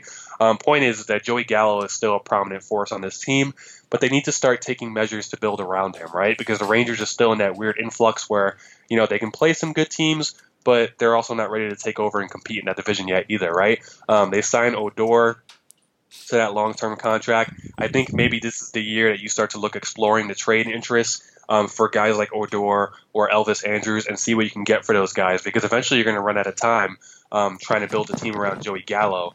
Um, so if you're the Rangers, start looking to move some pieces so you can move forward with this young outfield and especially around young players like Mazara and um, Joey Gallo. Yeah, this is going to be a tough year. I, I don't think there's much positives to go into 2019 as a Texas Ranger fan. It's it's a long way. It's going to be a little bit of a battle to get back over that 500 baseball. It's they just don't have the roster, and they certainly do not have the pitching staff. It's going to be real tough. I think a long season for them. There's not even much trade bait. This team, Adrian Beltre retired. Some of their top players are not there. Joey Gallo, I really like, but how much can you like a guy that hits like 200? You, you love hits the more home runs than singles. you love the home runs, but I mean, there there's a point where is, is it doing you more good than bad at times, or is it a little bit more of a challenge? Uh, but you know, there's looking up the off-season moves right now, and there's not much there. Uh, Shelby Miller, Lance Lynn, Drew Smyly, they traded with the Cubs for. Uh, Eli White, Rangers now number 12 prospect. Brock Burke, Rangers number 6 prospect. So I like that, but there's not. You know, they they got to build up the farm. They got to help players call up. They they got a long rebuilding process at the end of the day. Uh, the Angels signed Justin Bour. They signed Matt Harvey, Jonathan Lucroy. They obviously have Mike Trout, and that's always a big help. But you know that pitching staff is still a big question mark uh, for me. What's your take on the Angels so far this offseason? Yeah, I mean, to me, the Angels, uh, they always play very well in the middle of the season, and they try their best to try and hang around for as long as possible. Of course, when you have a guy like Mike, it's very easy to play some decent baseball half the season, but they always tail off at the end, anyways. To me, pitching was always their big concern, and I feel like they've taken a lot of chances this year on a lot of one year deals. I do like the signing of Matt Harvey only because he did okay in Cincinnati once he got traded from the Mets maybe on a one year deal. I know his contract has some incentives too. Maybe Matt Harvey's going to be focused on getting back on track so he can hit the free agent market again next year. So maybe you get a really good outstanding performance out of Matt Harvey. You bring in a guy like Jonathan Lucroy. We've seen the impact that Lucroy has on pitching staffs. You saw what happened last year in Oakland. A lot of the younger pitchers love throwing to Jonathan Lucroy. So I think the Angels are trending at least in the right direction of getting a guy like Lucroy to help work with the younger pitchers in the bullpen and the younger pitchers in the rotation. And, you know, keeping Ohtani healthy is going to be very uh, important this year. I think maybe you don't have Ohtani pitch at all, and maybe you just save him as a DH slash outfielder. But really, for the Angels, similar to the Rangers, is that the Angels have to start coming up with ways to be creative and say, how do we make Mike Trout stay? Because in two to three years, Mike Trout can easily be like, you know what, guys? I'm tired. I'm done. I can't win here in LA. I like it in LA. I want to be the face of this franchise. I'll do anything for you guys, but I also want to win. So if the Angels don't want to see Mike Trout walk away and possibly go to the Phillies, for example, the Angels need to start making moves right now to try and help build a team around Mike Trout and stop wasting his best years. Yeah, I like the Justin Bour signing. I, I was very high on him on the Marlins. I think he could have a great year, especially having an offense around him. I think that's yeah, and I mean, and he's going to get a bulk of the playing time because you know Pujols is a DH basically at this point of his career. very much so. Uh, the pitching staff, though, is obviously going to be big questions. They have no real bullpen. That's going to be a big miss. But you know, you're you're banking on Jaime Barria going into his second big league season. He had like a 3.4 ERA. Your hope you need Matt Harvey to be the Dark Knight, or I guess it's a little bit too sunny for him to be the Dark Knight in LA. Um, Shohei Ohtani, I don't think he's going to pitch at all next season. So your your ace is pretty much gone. And Tyler Skaggs, I love him. He's a great pitcher. Cannot stay healthy. This guy when I saw it's on seven years, and I would have never guessed seven years. I only thought he was three years, and he probably had less uh, games played than that. Uh, this was his first year, 24 games. Uh, you don't expect a, high, a low ERA with him. He's never been one to have that consistency. There are times where he pitches phenomenal, and then there are times he got lit up towards the end of the season, and that's the big question. From the end of July till the end of September, I mean, he made only like five games he played, and he never went over four innings. Granted, the Angels season was done, but that's not what you want to see out of the guy that's going to be either your number two, your number three, your number one consistently this year, or that's what you're banking on. So there's not much to hope on this bullpen on this bullpen to begin with, and then start pitching. They could use a Dallas title. They certainly can afford a Dallas title, but they just won't go after a Dallas title. So it's always a strange moment for them. Uh, the You Mariners. mean, you mean the Angels don't want to spend money? Shocker. Uh, do they have money? That they have when they sign Pujols Pujols and all of Pujols if they can take a loan from him. Uh, so the Mariners, if I try and read off this entire list, it will be a long, much longer podcast. Uh, let's go with the simple things. They traded away pretty much everybody. Uh, they've got an entire new roster, and they have three new top prospects. You can thank the Yankees and the Mets, Justus Sheffield, their new number one prospect, Jared Kelenic, the uh, Mariners' number two, and Justin Dunn, the Mariners' number three prospect. Two of those from the Mets, one of those from the Yankees. They added even more top prospects on their team. You know, you gotta love the moves that they're making at the end of the day, and they still have other trade pieces like Edwin Encarnacion. Yeah, I mean, and, and to me, that's the big difference. There, there's ways you can rebuild, and I think the Mariners are being criticized for tearing things down and everything, but at least they're getting people back in these deals, right?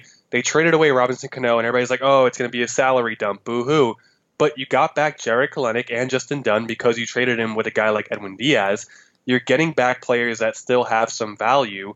Um, you know, you're getting back prospects still, and they're getting good players back in return. When they traded Jean Segura, they got J.P. Crawford back, who could find his way maybe in AAA for them, and maybe he rebounds nicely. And maybe Seattle's a better fit for him than Philly was. So there's you got to be happy with the players they're getting back. They still have Mitch Haniger, who they seem to want to build a team around, and I feel like what the what the Mariners are doing is they're getting players that they don't they don't think they're too far away, right? Justus Sheffield could make his MLB you know debut.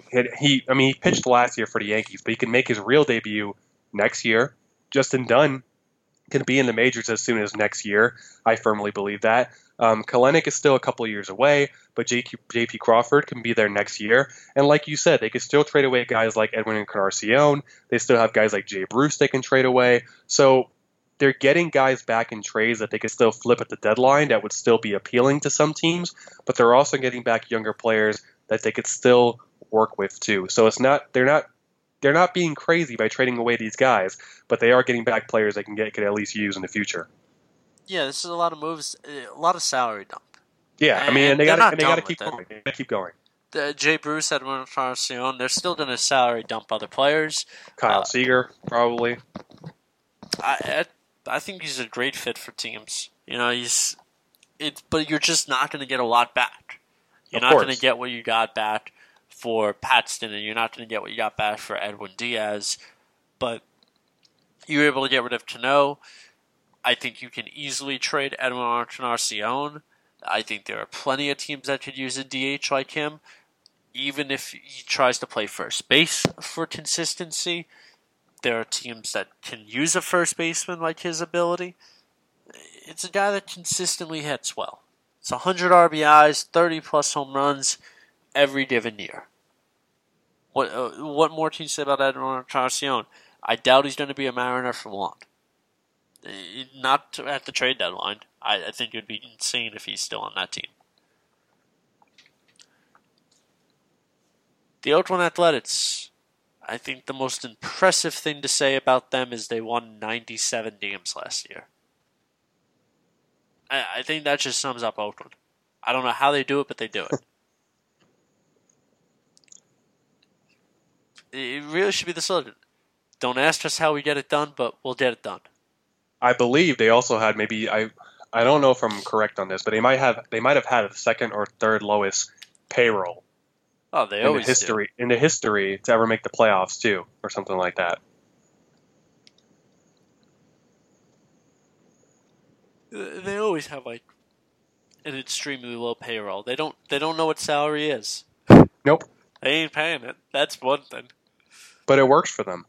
And and honestly, if you're Oakland, I think you just have to keep doing what you're doing because they're not going to go out there and they're not going to sign Dallas Keuchel. They're not going to sign Bryce Harper. They're not going to sign Manny Machado. And their fans don't expect it. They're never going to expect it. They're never going to want it. And why should you when your team still puts up 97 wins? But I will say, Nick, some teams that they can target or some players that they can target, if they would accept a one-year deal, why not AJ Pollock for the Oakland A's? It could work for them. Well, I, I don't. I don't know. I, I, like their team the way it is, and I don't think they're and they're young. I, they do need they do need some sort of consistent pitching though. They are relying on young rookie outfielders, whether it be like Dustin Fowler or Laureano, but you know having Khris Davis as your everyday DH, and he's I think the best he won the best DH of the year because JD Martinez a lot of times was playing in the field when he was putting up his bid numbers compared to Khris Davis that always hit, uh, is just a designated hitter. Uh, Chapman at third base, young third baseman that's really excelling at the game. They traded for Justin. Uh, they traded for Profar. Matt Olson. They have one of the best closers in the game. I re- everybody loves their bullpen, and you have an, a pitching staff that re-signed Mike Fiers that they had to re-sign. You hope um, Sean Manaea will be back next season, but I don't see that being likely. The starting pitching is still a lot of question marks, but they have a ton of starting pitching options. It's just whether they're going to go with that game plan of you know, relief pitching first, relief pitching next, relief pitching next, and I don't know if that's going to win you consistency or it's going to kill your arms early in the season. But, you know, what's not to like about Oakland at the end of the day, other than their payroll? I mean, yeah, you're right. I mean, I would just like to see them get some consistent starting pitching. Um, you know, I think relying on bullpenning can hurt you in the long term for a season. Um, so if you're the if you're the A's, just keep loading up on relievers to help you keep bullpenning, um, but also get some consistent starting pitching to help you in the long run too.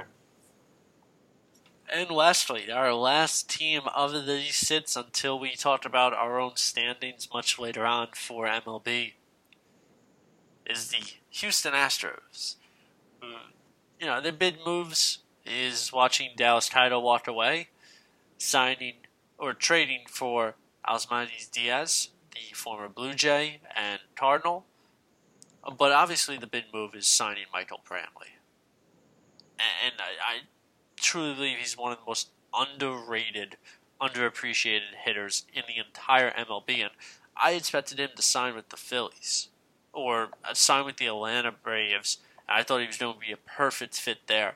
But this is a guy that just so underrated overall. And I think this is a great steal by the Houston Astros to sign Michael Brantley. Uh, but Houston, is there any surprise if they're going to finish in, in the top, or is Oakland going to be able to give them another run for their money? I think Oakland should be able to give them another run for their money, but if you're the Astros, I think it's pretty much, you know, you stay in the course here. I do think the Astros are going to need another starting pitcher at some point because they did lose Charlie Morton to the Rays, and Dallas Keuchel is still a free agent. So unless Keuchel comes back, you're looking at Verlander and Gerrit Cole. I know Forrest Whitley is supposed to be up at some point in 2019, very hard throwing right handed pitcher. Um, you know, and I know they still have a lot of other guys left on their staff too that they trusted last year.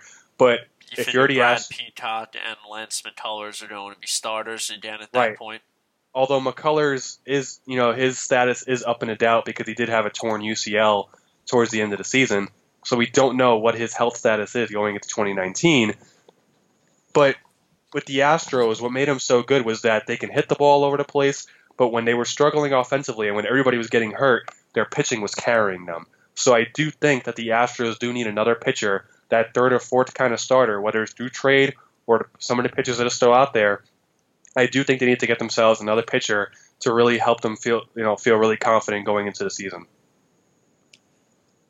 Yeah, certainly if you can always upgrade, uh, certainly try and do so, especially when you're a team that's an 100 win team, when you're in the AL that feature the Yankees and Red Sox. I think it was what the first time we saw three teams win 100 games in the same league. It, it's going to be a tough fight for them, and you're not fighting as much for the regular season because at worst you're a wild card team. And at worst, you have Justin Verlander pitching in that one game wild card. So this is a team that's built for the playoffs. They made a great move signing Michael Brantley. I don't think it should stop there. I don't think this team should be quiet. Go out and sign players. You you have a great lineup already. You don't need the offense, and the only big concern with Houston though is I don't think you want to try and commit long term to anybody because you'll have Jose Altuve, George Springer, Carlos Correa, all will be free agents around the same time, and you're not going to be able to keep all of them. You'll be lucky if you keep one of them at that point. So I agree with Houston if they're not going to try and go out and sign per uh, player for a long term contract. That's understandable. That's fine, but that doesn't mean you should be not looking to do anything as well because you're still one of the best teams in the league. You are just a year removed from winning the World Series. Try and go again. Because we see how quickly sometimes it gets away from you in, a, in an instant. And Houston could just be like that, like a Kansas City. It can all happen just in moments. Go out and make the next move because you'll you're going to need it at the end of the day. You're going to need three starting pitchers, and if you trust Brad Peacock to be your third starting pitcher for the entire season, I like him, but I don't know if he can be that consistent base for you that you're hoping for for the entire year. Right now, you can argue that the Astros' biggest competition is the Yankees and the Red Sox, right? Those are the two big forces. The Yankees have four solid starters, in my opinion. Tanaka, Severino, you know, Jay Happ, you could throw him in, he's reliable. Paxton. You look at the Red Sox, Chris Sale, David Price. You know, of all these, a pretty solid starter. Each one of these teams, who are the biggest competition for the Astros, has three to four reliable starters. The Astros right now have two. I like Peacock as well. I think Whitley is going to be a, a, a very good pitcher in the future, um, but it wouldn't hurt to have that one more established veteran. No, I completely agree. There, there's just there's no reason not to go and make an extra signing at the end of the day. All right, we're getting towards the end of our podcast, and with always, it's our dude of the week and dunce of the week and beard bat. And for starters, we're going back in time. Again, we're going back on January 16th, and in 1972, the Super Bowl, the Dallas Cowboys beating the Miami Dolphins 24 to 3. It's been a while since we talked about that kind of team winning the Super Bowl. And in 1988, the St. Louis Cardinals announced their move to Phoenix, and I'm talking about the NFL, where they would become the Arizona Cardinals. So those are the only two we have for Beardbat, and our dude of the week well, it seems pretty obvious where we got to go with this. It's going to be James Harden for his huge 57 point game in against the Memphis Grizzlies. They the Rockets did pick up the loss against the Brooklyn Nets tonight, so I know Jose is celebrating. Yeah, I was going to save that for final thoughts, man. Yeah. Uh, so, you know, in, Spencer Dinwiddie ice in his veins. Harden did have 58 in that loss tonight, so he's not getting the dude for that game. He's getting the dude for the 57.1, uh, because of course we're recording podcast, and I'm I'm gonna give it to a day previous than the day of and time of. Uh huh. Yeah, but be, James be, Harden. Be, be, a hater, Nick. It's it, fine. It, it was going to be James Harden no matter what. Of all, Mhm. of everything he's doing of late. Uh, you can't see you can't see me right now, but I'm stirring my I'm stirring the drink. I'm stirring the pot. Yeah, yeah, you're sipping the tea, right? Yeah. But with always, who is our dunce of the week? Well, you know, Nick. uh, I swear, if you give it to me again, no, it's not often that I agree with Terrell Owens on a lot of things, um, but I will agree with one thing that Terrell Owens tweeted after the game um, for the Dallas Cowboys after they lost. Jason Garrett is not the answer for a Dallas head coach, and I was really worried that if Dallas would have made a deep run in the playoffs, that Jerry Jones would lose sight that Garrett needs to be fired. Um, but lucky for Cowboys and the Cowboys fans, they got out before the championship game because I think if the Cowboys would have made it to the NFC championship game, this guy would still have his job. But if you're the Cowboys, and I'm a Giants fan, so I shouldn't care about this, but if you're the Cowboys, you should fire Jason Garrett and hire a new head coach. It is time for a culture change. It is time for a new voice. It is time for if the Cowboys really want to win a playoff game, you hire a playoff proven head coach. May I say hire Mike McCarthy? Maybe, but you should look in a different direction now that their playoff run has come to an end. I don't know if I, I agreed with the lucky part. You're lucky you get eliminated, so Jason Garrett has a chance of being fired. Yeah, I- tell I me think- not, tell me not, Nick. If the Cowboys make the NFC Championship game, or if the Cowboys make it to the Super Bowl, does that not save Jason Garrett's job? I don't know. How can you fire a coach when he made a Super Bowl run? Joe, Joe Girardi got fired, and he made Yeah, it to that- game, that- game that's- that's seven different of the ALCS. So I mean, And that was a mistake, honestly. It's a mistake. possible. Uh, but no, I, I don't know if it's lucky because I think all Cowboy fans would rather be having the Cowboys play in the NFC Championship and still have Jason Garrett over being out of the playoffs. But uh, yeah, no, I I agree with you. This is a great time to get rid of Jason Garrett. No, Uh, I mean it's it's the same thing because let's flashback, and I can't believe I'm bringing this up. You're making me bringing this up. I am. Remember when Jerry Manuel coached the New York Mets Oh, or managed the New York Mets? wow. If Jerry Manuel would have made the playoffs with the Mets, it would have been another argument for them to keep Jerry Manuel. The best thing to happen was for the Mets to miss the playoffs with Jerry Manuel. That way, the Mets could eventually fire him. Because when you say, "Hey, look, I made it this far," it gives you leverage. Jerry Jones likes evidence. So if the Cowboys would have made it further, Jerry Jones would have been like, "No, see, he's a great coach. We made it all the way to the NFC Championship." So, good thing that in in hindsight, it's the good thing that the Cowboys missed out. Okay, fair enough. You get what I'm saying? Oh, I get what you're saying. Uh, and now we getting towards the end of episode 37, so we're going with our final thoughts. Uh, so, final thoughts for me Phillies. You had a quote that you were going to spend stupid money The bar has been set pretty low. to get the players you wanted, either Harper or Machado. Well, they're both still available, and it's both within $175 million. You can easily get both, but you better get one at this point.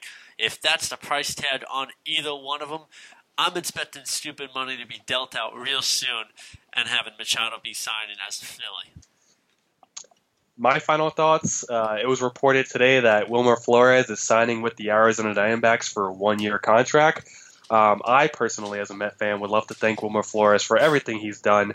Um, you know, it's one of those things where it's like you're kind of sad to see him leave, but you know the Mets got better without him. you know what I mean? Like uh, it's one of those things where Wilmer Flores wasn't as good as a player as advertised, um, but it's going to be sad to see him go. And I wish Wilmer, I truly wish Wilmer the best of luck um, in Arizona for 2019. Oh, there you have it. Uh, thank you so much for listening to Sarrasso and Beard Podcast, episode 37. Once again, I am Sarrasso. And I'm the Talking Beard, Jose Rivera. And enjoy the AFC and NFC Conference Championship game. Of course, we'll be talking about the two teams going to the Super Bowl uh, next week. I can't wait for that one. Uh, we both have it being Tom Brady versus Drew Brees, and it's almost like one of those matchups that it should have happened so many years ago, and it's a possibility just a game away for both teams from that to happen. So I'm rooting for that. I, I certainly am giving it to Tom. I'm, I'm rooting for Tom Brady. If there's a number one team, I'm rooting for. I'm going Patriot style. I always take history over anything else. Um, so for me, I'm rooting that way. But to everybody, enjoy the games, and thank you so much for listening to Sarrasso and the Beard Podcast, episode 37. El nuevo Crispy Chicken Sandwich de McDonald's es... Crujiente, tiernito, jugoso. Es pollo en McDonald's. Un mordisco y... Es el nuevo Crispy Chicken Sandwich. Ordena por anticipado en el app de McDonald's. Para pa pa pa. En McDonald's participantes.